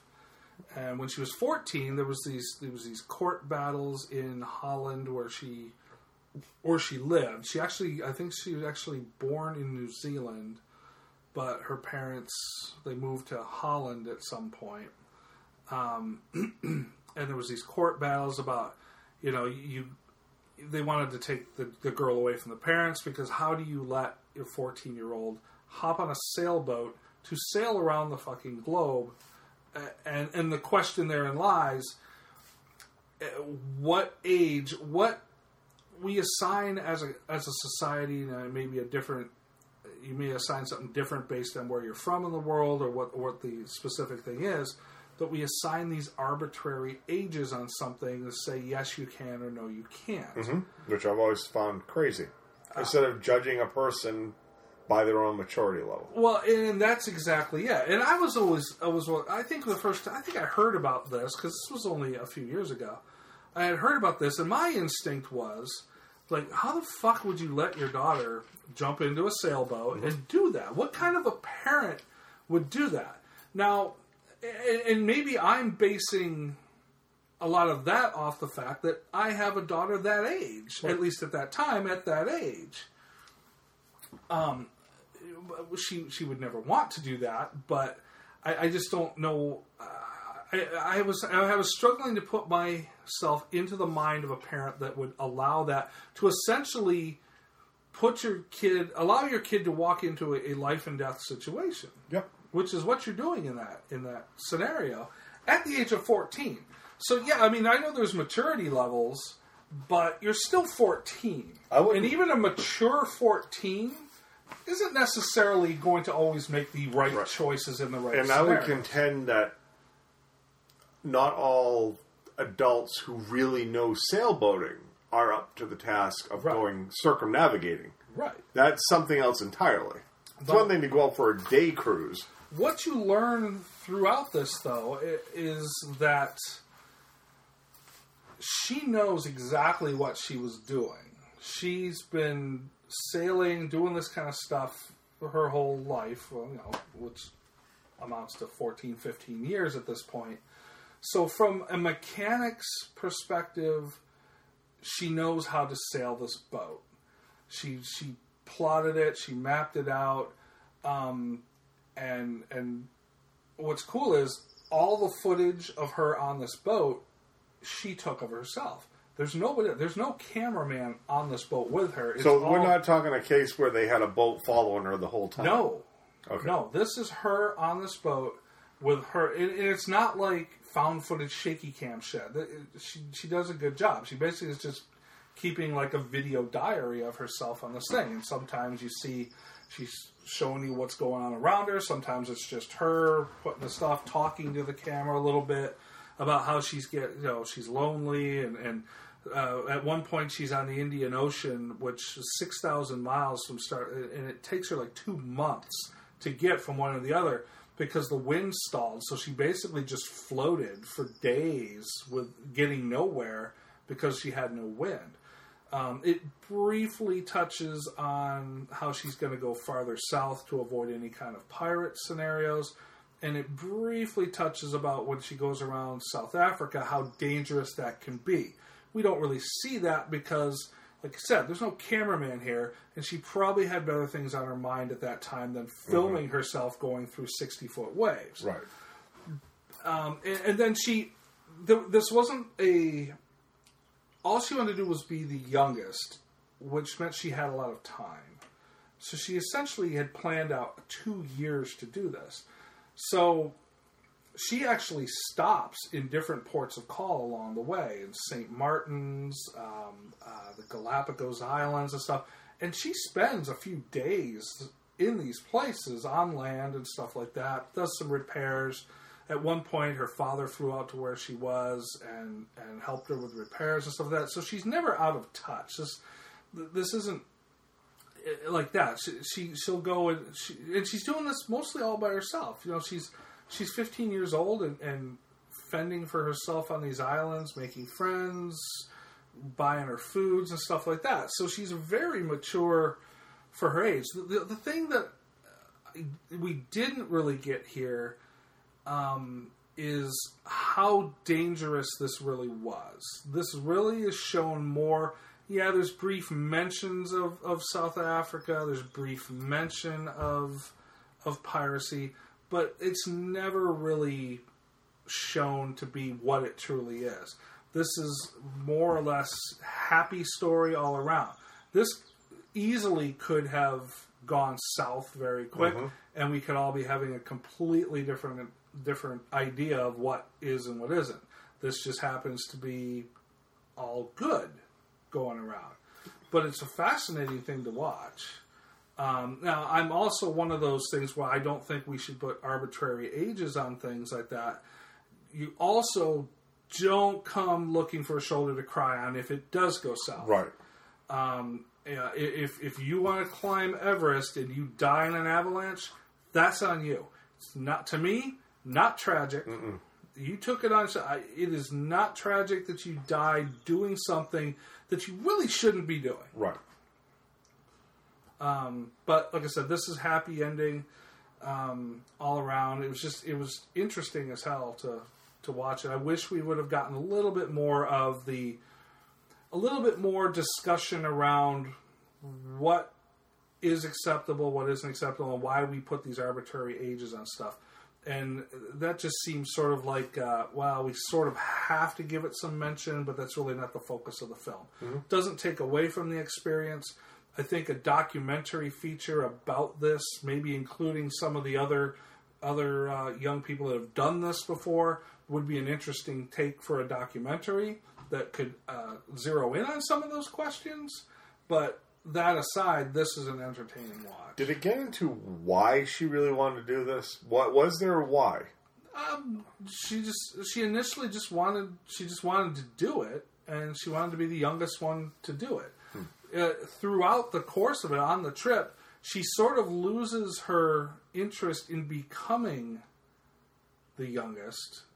Um, she said that many times when she passed by New Zealand, she just wanted to turn for New Zealand and stay there because that's where her her home was. It's even uh, even um, when uh, it, halfway through the trip, she takes her Holland flag down and puts the New Zealand flag up and goes, "I'm not sailing for Holland anymore." So it, it was weird. She seemed to have a little bit of bitterness in her towards Holland for some reason, but that's never really examined. Hmm. Her parents are divorced. Um, uh, I'm assuming plenty of money there.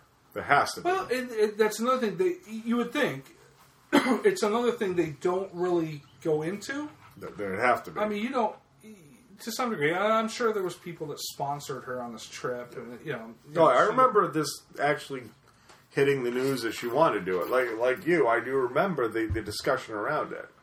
but uh, it, completely interesting. Um, r- real interesting. Um, uh, an easy four out of five. Right. Uh, but I'd still like to see a documentary feature about it. Um, and the last movie I saw is my favorite movie of the year to date. Um, I saw Chef. Slow down for a second. Is this boring to you? No, I like it. Yeah, well, I love it. Everything that's good that's happened to me in my life came because of that. I might not do everything great in my life. Okay, I'm not perfect. I'm not the best husband. And I'm sorry if I wasn't the best father. But I'm good at this. And I want to share this with you. I want to teach you what I learned. I get to touch people's lives with what I do. And it keeps me going, and I love it. And I think if you give it a shot, you might love it too. Yes, sir. Now, should we have served that sandwich? No, chef. That's my son. Get back in there. We got some hungry people. He's ready to cook. Yeah, I John- really want to see it. Jon Favreau's uh, sort of passion project. Um, he's he's a chef in a restaurant, and he's always been known as this edgy chef with all this promise. He had, uh, um, but he he'd sort of just sort of fallen into the the restaurant mode uh, owned by Dustin Hoffman, and he basically was just churning out the same menu over and over and over. And a critic came in, a, a food critic came in one night and just destroyed him. Um, basically saying what apparently he had known this this critic from way back, and the critic had always like pumped him up and, and, and given him accolades and stuff. But he says this like basically he's just turned into this this chef. Anybody who works in a kitchen could probably push the same food out every night. And while the food's not horrible, it's just bland shit. He's lost his creativity. He's lost his edge. He's just stuck in this rut. And Dustin Hoffman's just kind of a douchebag. It's like people come here for the food on this menu. You cook the food on this menu. And he just, Jon Favreau ended up storming out. He's divorced. Um, uh, Sofia Vergara is his ex-wife, so that, that's sort of like all right. Jon Favreau is never pulling Sofia's. You gotta love when directors ca- Yeah. cast themselves in a movie and cast those kind of love interests. Exactly. Um, and, and they have a kid together who's, I don't know, he's probably like 11, 10 or 11. Um, so anyway, they go down to Miami, and John Leguizamo is like his sous chef at the restaurant and stuff, but but he's completely faithful to to Favreau. And they go down there and they they buy this old beat up truck and they convert it into a food truck. And they just spend all this time creating these concoctions and, and all this all this stuff. And they decide to take this food truck across the country back to California where they're from stopping at all these different locations and stuff. And it's just this huge success and dude do not go into this thing hungry do not go into this on a diet because this is two hours of absolutely glorious food porn Do they make any good looking pasta dishes? they do Oh, fuck. there is a good one. Scarlett Johansson gets to eat it.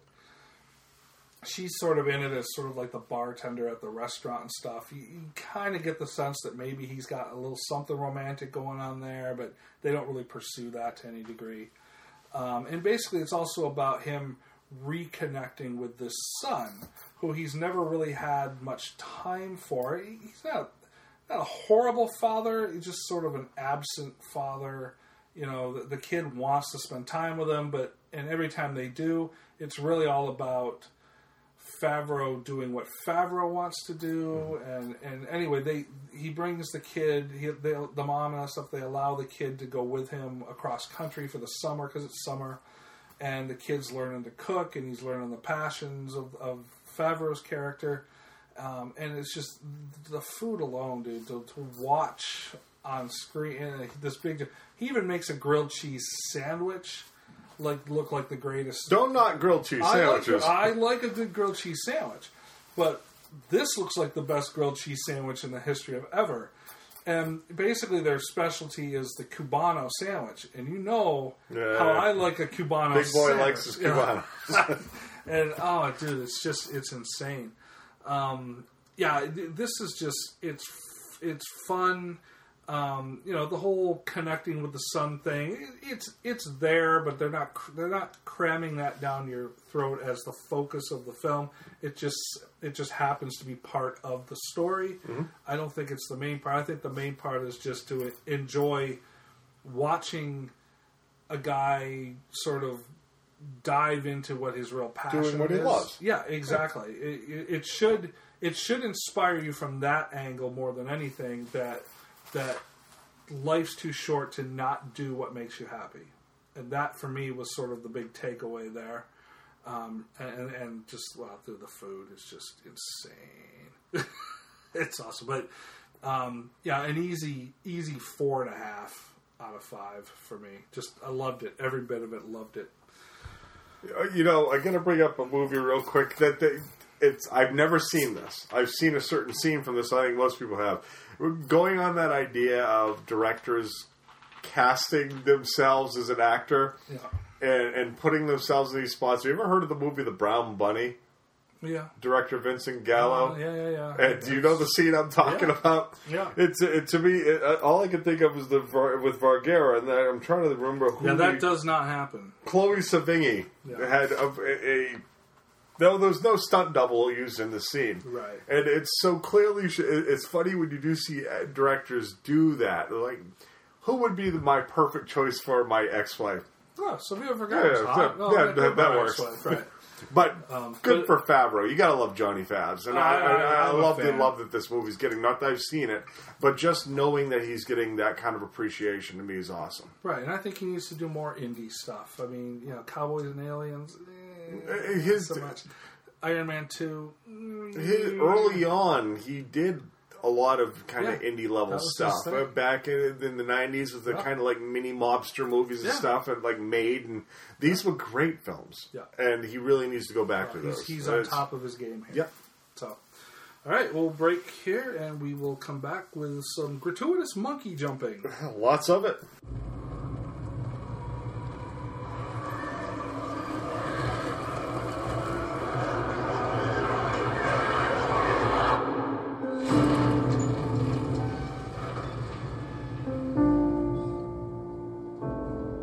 Babes! Do not want war!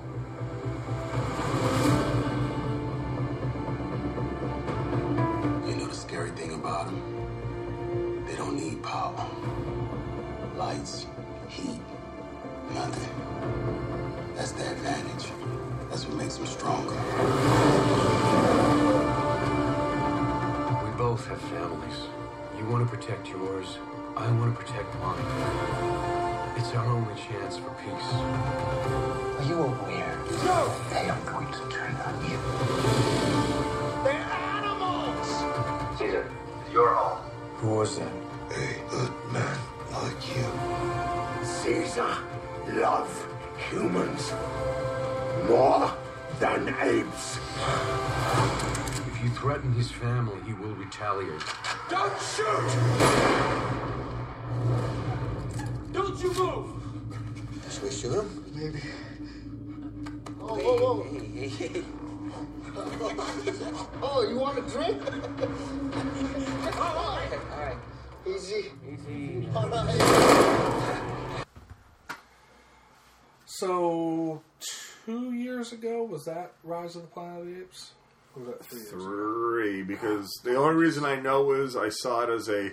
I actually, you and I saw it, and then I went the following weekend to see it at the drive-in with Captain America, Ah, the first one. nice. So Uh, surprisingly good flick, Rise. yeah, Uh, it was. They, they could have done damage, Yeah. and it really. We walked away thinking, "Wow, they did a good job." Yeah, no, I, I thought it was. Uh, well, I actually revisited it a couple of nights back just to sort of get back into monkey jumping mode, Mm-hmm. um, and, and I thought it was. I thought it was real interesting. Um, so Matt Reeves is the director, and he brought us Dawn of the Planet of the Apes, which is the follow up, which uh, takes place. I want to say about ten years after The simian flu. yeah, the simian flu, which which we got a At the dose. end of yeah, we got the end of there, which basically looks like it's eradicated uh, a the majority of the human population Yeah. from what from what it looks like. Um, dude, I don't typically pass around five out of fives. And I don't know that I'll give this a five out of five in the end, but man, it's going to be a struggle to not.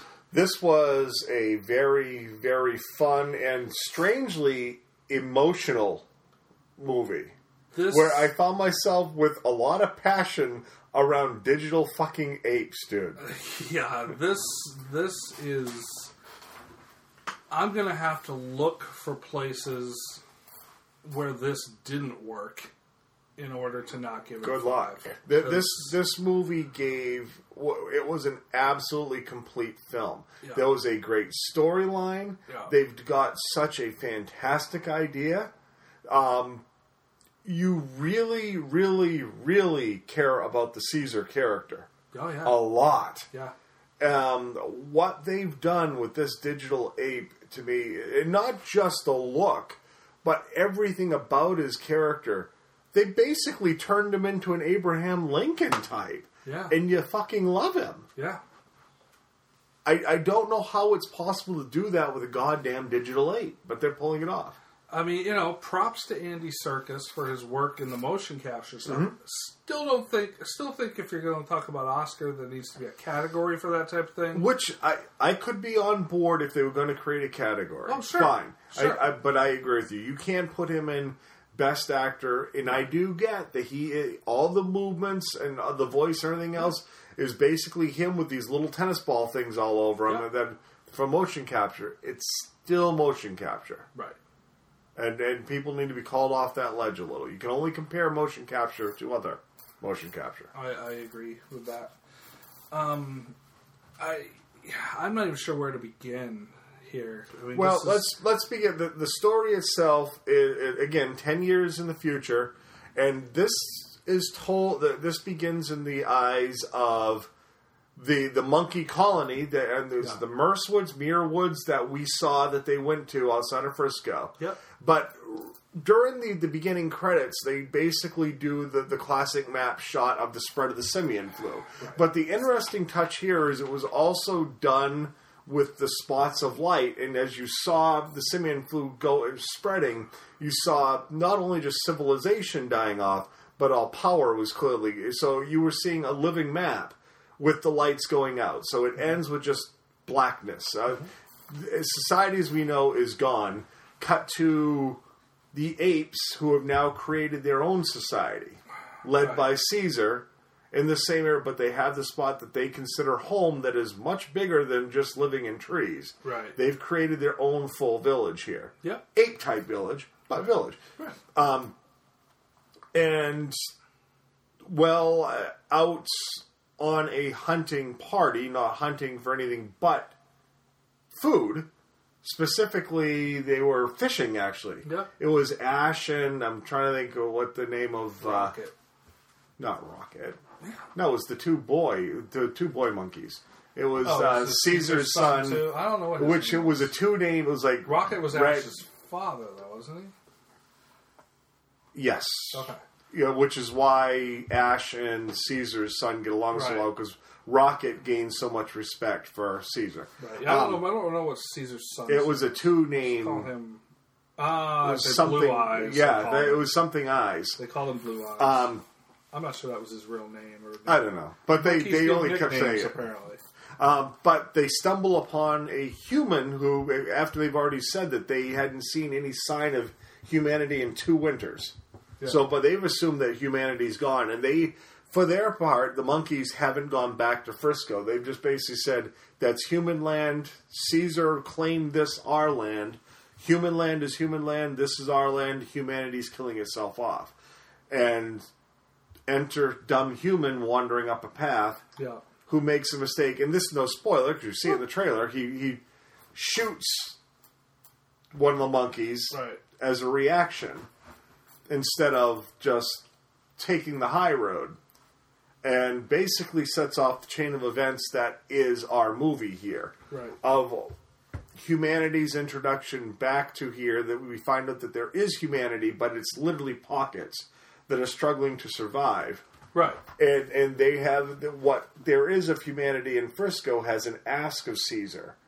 When they realize that Caesar's colony is still there, they specifically need to do something in those woods, and will Caesar allow them to do so? Well, right, because there's a power station there. A- a dam. A- yeah, a dam with, with that they want to get back going up Mhm. to give power to the city. Um, and what I thought was interesting about this is that this this they took such care in this movie to not give us cliched human trope. It would have been very easy to say, "Fuck 'em, monkeys, just kill them and get Right. them out of our way." They don't do that. They they they come from an angle like, "Look, we just need to do this. We'll respect your space. You respect our Mhm. space." And it's that type of thing. It's a it's a it's a tense, tenuous relationship between these two because they don't really trust each other. but they don't just automatically turn to that typical humanity is is just is are bigger animals than the actual animals Right. and you know like like avatar is a good example it's like well humanity's just ignorant and that they don't go there with that and i thought that was No, really refreshing. in fact, the only time they even come close to that, they treat the area character as a bit of an idiot, and that's Gary Oldman's character, who makes the comment that they're animals. But it was in there, and it was still reactionary. Well- the first thought wasn't, "We will go out and take." Right. Well, by the time, yeah, Gary Oldman's uh, his react, he was reaction reacting to the fact that the apes came and attacked. him. Right. So, so nobody really, with the exception of of uh, Kirk Acevedo, I think was his name's character, the guy Mhm. from Fringe, who you know, I will admit that. Some of the characterizations of the humans was very familiar. You always, and even on the ape side, you got the one rogue douchebag who who who can't see past his own nose at what's Mhm. really going on there.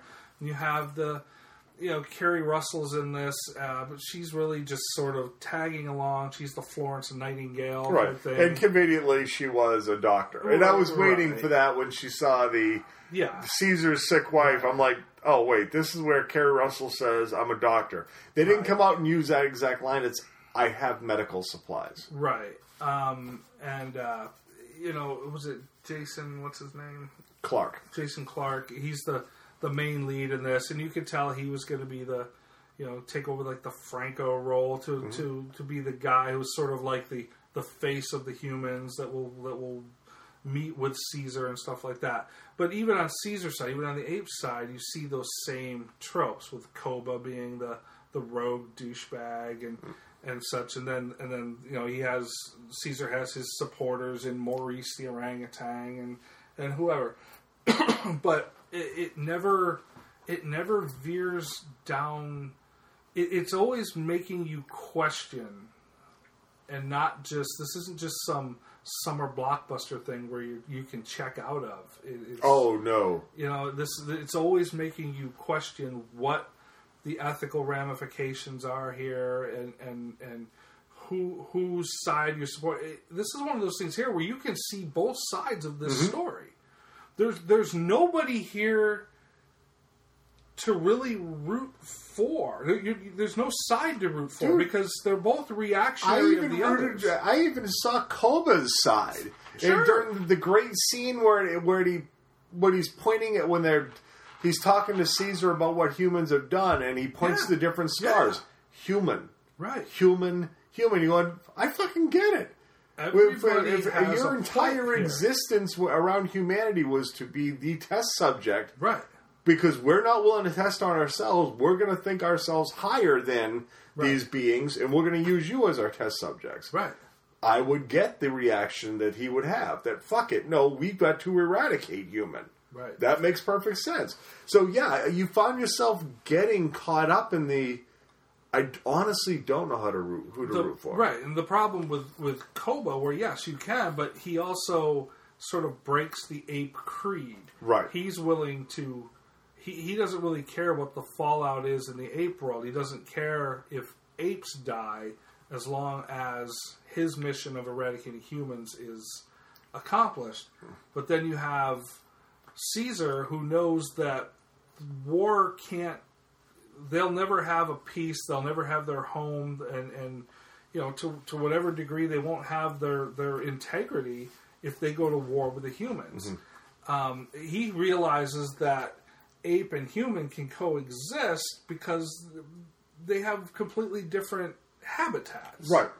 They they don't need to go to war against each other. And I, and I also think that he part of the conversation about the humans, what was left early on, was he's also done the numbers game here too. Right. And it's not like human. There's enough humans left that we're expanding everywhere. Right. They were struggling to survive. So if he if he allows the humans to have their little piece to get their dam going to get their power back, humans going to be perfectly happy with what they've got in Frisco because that's all they've got. There's no reason to go in monkey uh, in the monkey land. Right, right. It's it's not like like I said. It, what this movie is so careful to do is not look at it from the typical humans just a douchebag thing, and they're out for for the money or Mhm. out for or you know whatever it is. Um, yeah, there's no reason for these humans to want anything other than to fix this thing, get their power, and you monkeys can do whatever it is Right. you monkeys do out there. We won't bother you. You don't bother us.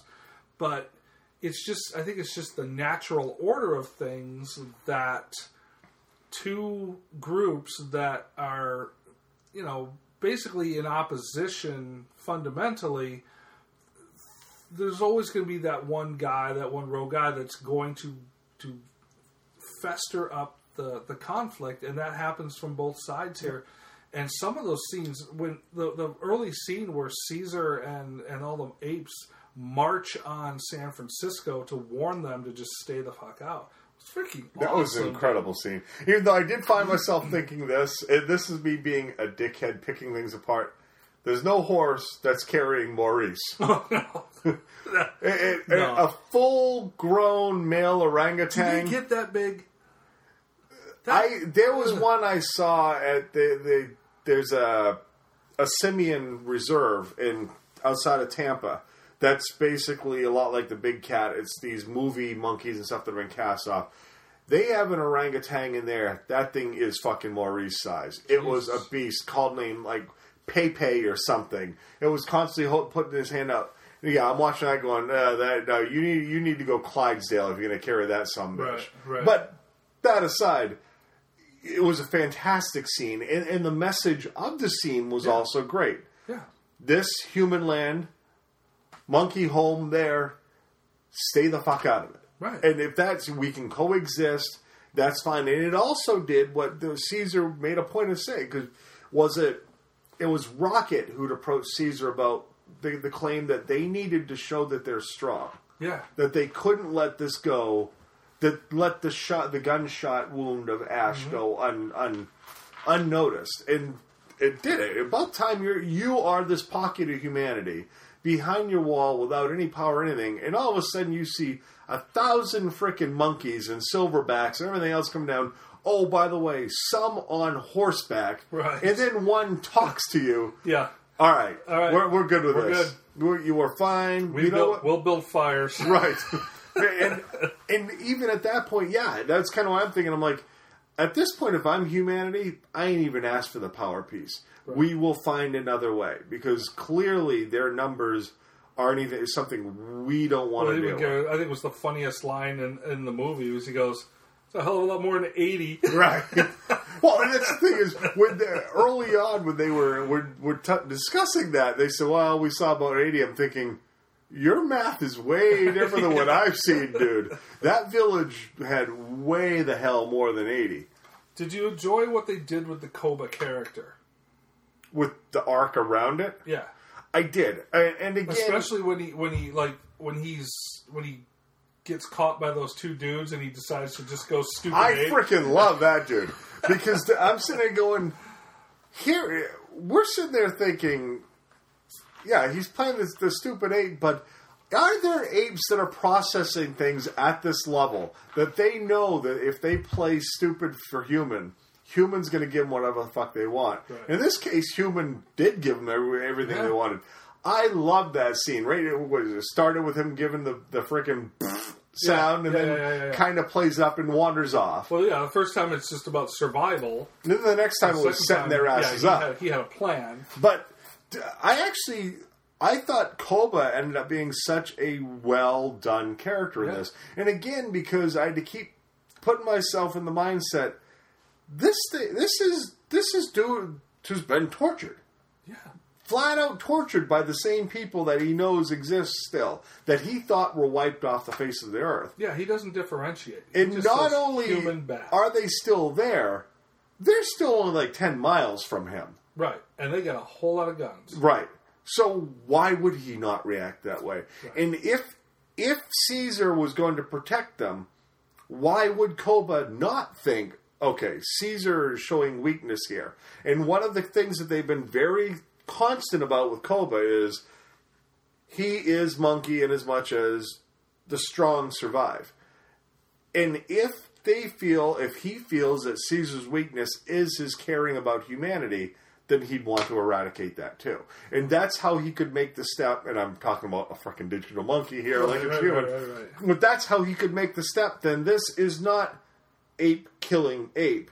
This is ape killing human lover, and that's different. This is one of those whatever it takes to get rid of the problem, the threat being humanity, which they knew had plenty of weaponry. That if we, if humanity had invaded, all that weaponry would be problematic to stop. Right. How how did the Phillips seventy six get in the middle of the woods?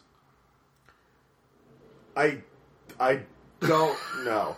Even though Because that looked like a drive up thinking gas station.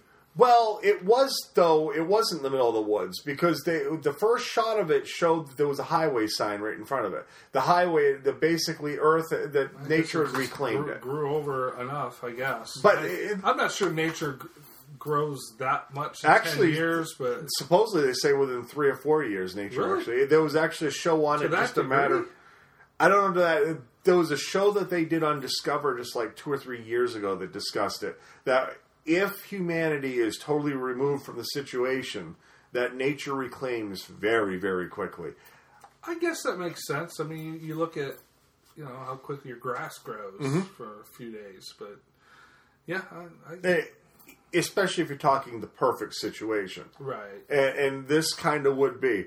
Um, there was a part of me thinking the last thing Monkey's going to want, though, is this 76 thing sitting here with its power on and everything else. Because that is a constant reminder if you hate humanity, Great that humanity song, still though, exists. dude. Oh, it was, Awesome. That was. It is funny that there were only two songs in the whole movie. Yeah.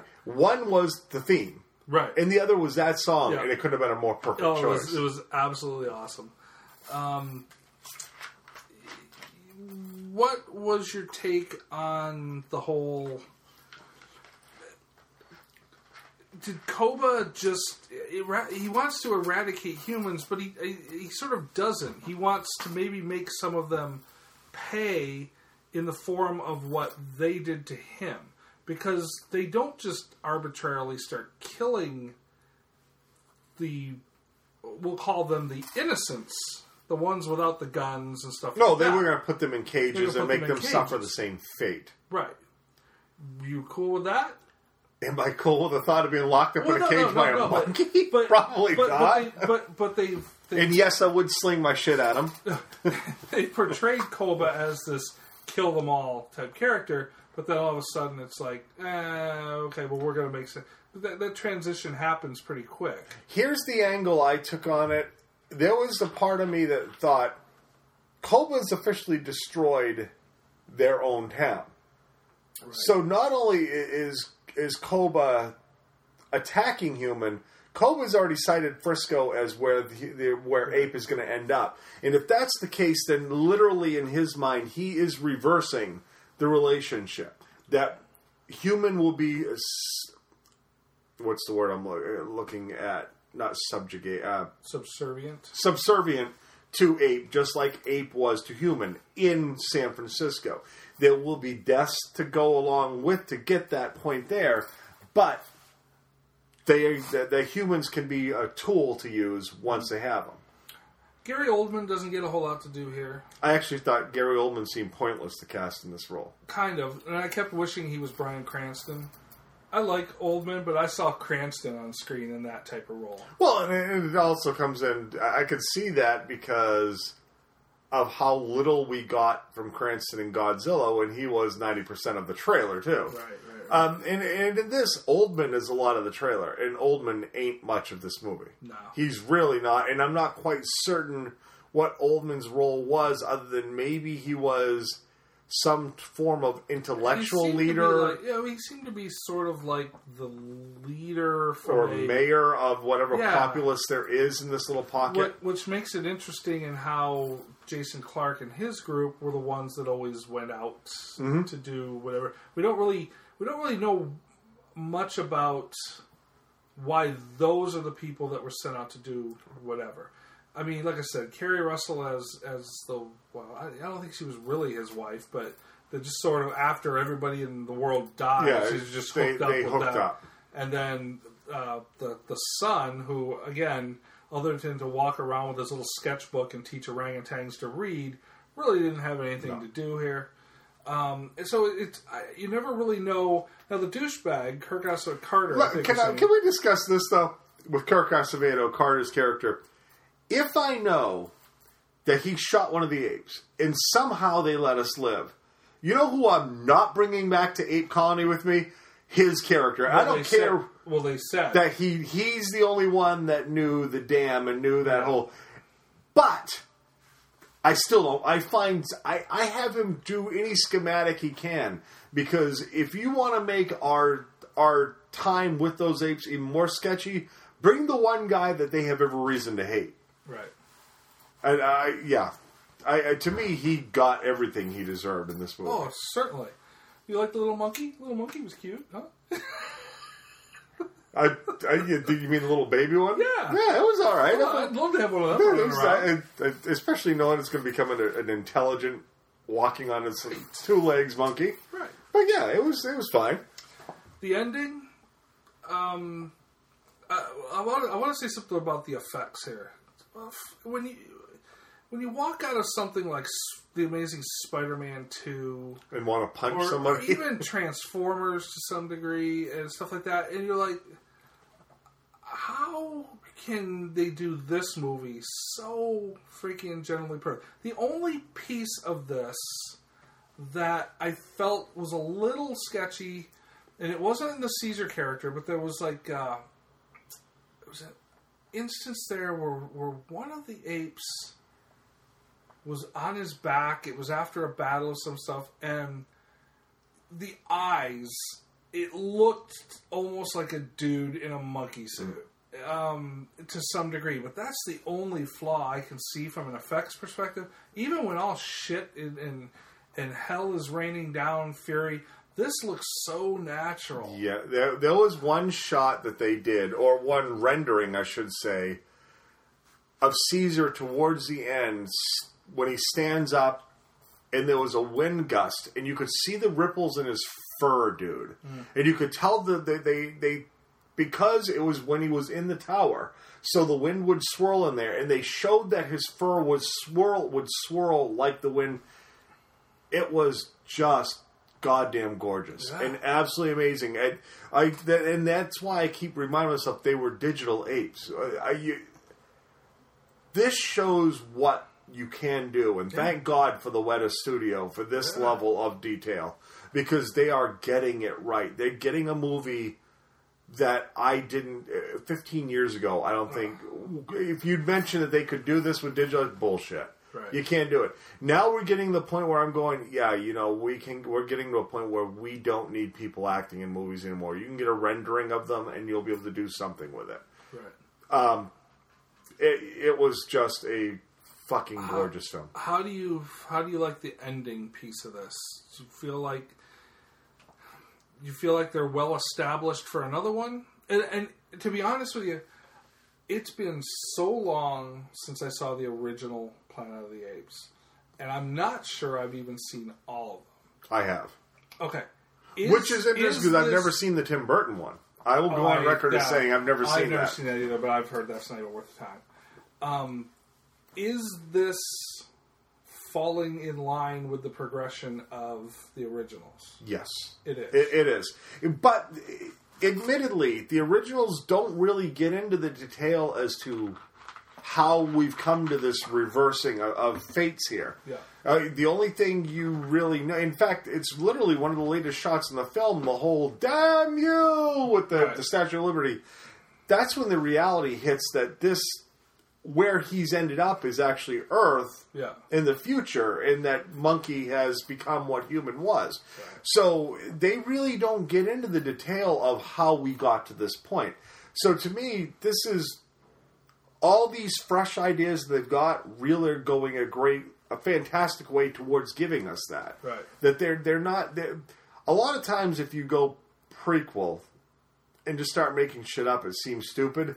This seems like they're coming to a pretty logical place, even though it also seems like the next movie is going to be just one big fucking battle. Well, that's what's interesting about this because you know they they allude to that all of a sudden there's this militia of humans coming to help San mm-hmm. Francisco, and they barely scrape the surface on on that even happening. Right. So it was strange to me at the end of this when when Jason Clarke's character is basically saying, "You guys, you apes, need to get out of here because shit's going to start happening here," and he's basically like, "No, you need to leave because this war's already started."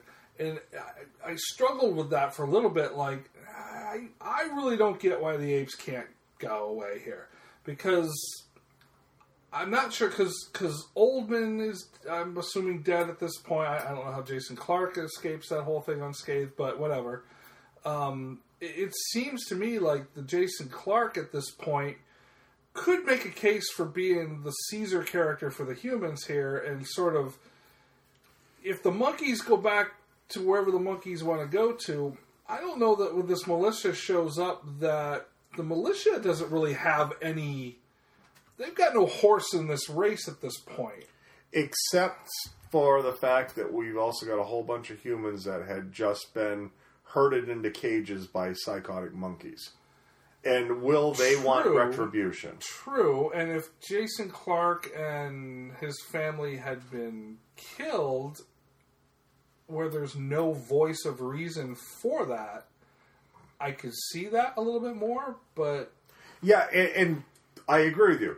I this is one of those that you can go through your mind over and over and over again, and that's why I actually like the line that the war is going to happen. Ape's the one who brought it on. Right. That it didn't need to happen because there are plenty of people that would listen to Jason Clarke and say, and there's If plenty you- of people going, you know, "Yeah, going no, wait a second, my boy was just killed by a fucking monkey. Right. We, they're just stupid animals. We've now got the militia. Let's get them." Yeah. Let's hunt every one of them down and wipe them out. So I, I can see both sides, and I think that was the entire intent of it. Well, and like I said, that's where this film just is so brilliant. Is that, yeah, you know you're supposed to hate douchebag Kirk Acevedo, and yeah, you know you're supposed to to root against the Koba character, even if you understand where he's coming from. But this this pulls you in so many different directions on who you're going to root for at whatever given And you time. can see every and you can see every And, single. and viewpoint. honestly, you can even see Acevedo's viewpoint Absolutely. as the they're just fucking apes, right? And if we just go, we know what we've got for weapons back at the camp. We'll just go kill them off, and then the power is ours, and we're good. Yeah, you can see every side of this, yeah, and that's why it's brilliant. yeah, it, it, it and I cannot wait to see it again. Yeah, yeah, and I mean Caesar's whole, you know, the, the realization here that we are no better than humans, that we're just we're essentially restarting this entire cycle Mhm. again, and that it's it's apes that cause the the admission here that apes are the ones who actually caused this Mhm. is is just it's refreshing because humans always cause Right. this in movies. Yeah, and I would agree with you. That to me won me over almost instantly. I'm like, I, I, I like the fact that Koba is the one Yeah. causing this. That Koba is the one that that lit the fuse that Yeah. started all the events, and then still ran with them. Right. And, and to me, it because this could have gone the Avatar route, and, I'm I'm not trashing Avatar. I love Avatar, but Avatar feels weaker when you watch it again and you start getting into the bullshit tropes and the the total fuck humanity approach that, right, that they love falling yeah, into. right, right, right, because this movie, uh, Dawn of the Planet of the Apes, stayed so clear of it. Yeah. and it basically just gave you a you think, think about it, watch it, whatever you want to. Here's here's the way it played out, and it was awesome. Yeah, I wish they had done a little bit more with Keri Russell and some of those side characters, but that's really the only flaw I can come up with Mhm. here. Um, I'm going to give it a 4.75 because I gave a, a because I, I I just don't. Feel, I think it's. I love it. It's too fresh in my mind to just blurt out yeah, five. I'll go four point five out of five. This could easily jump to a five out of five on a repeat viewing. Well, I you know I, I just did the article this week of my top ten films of the year so far.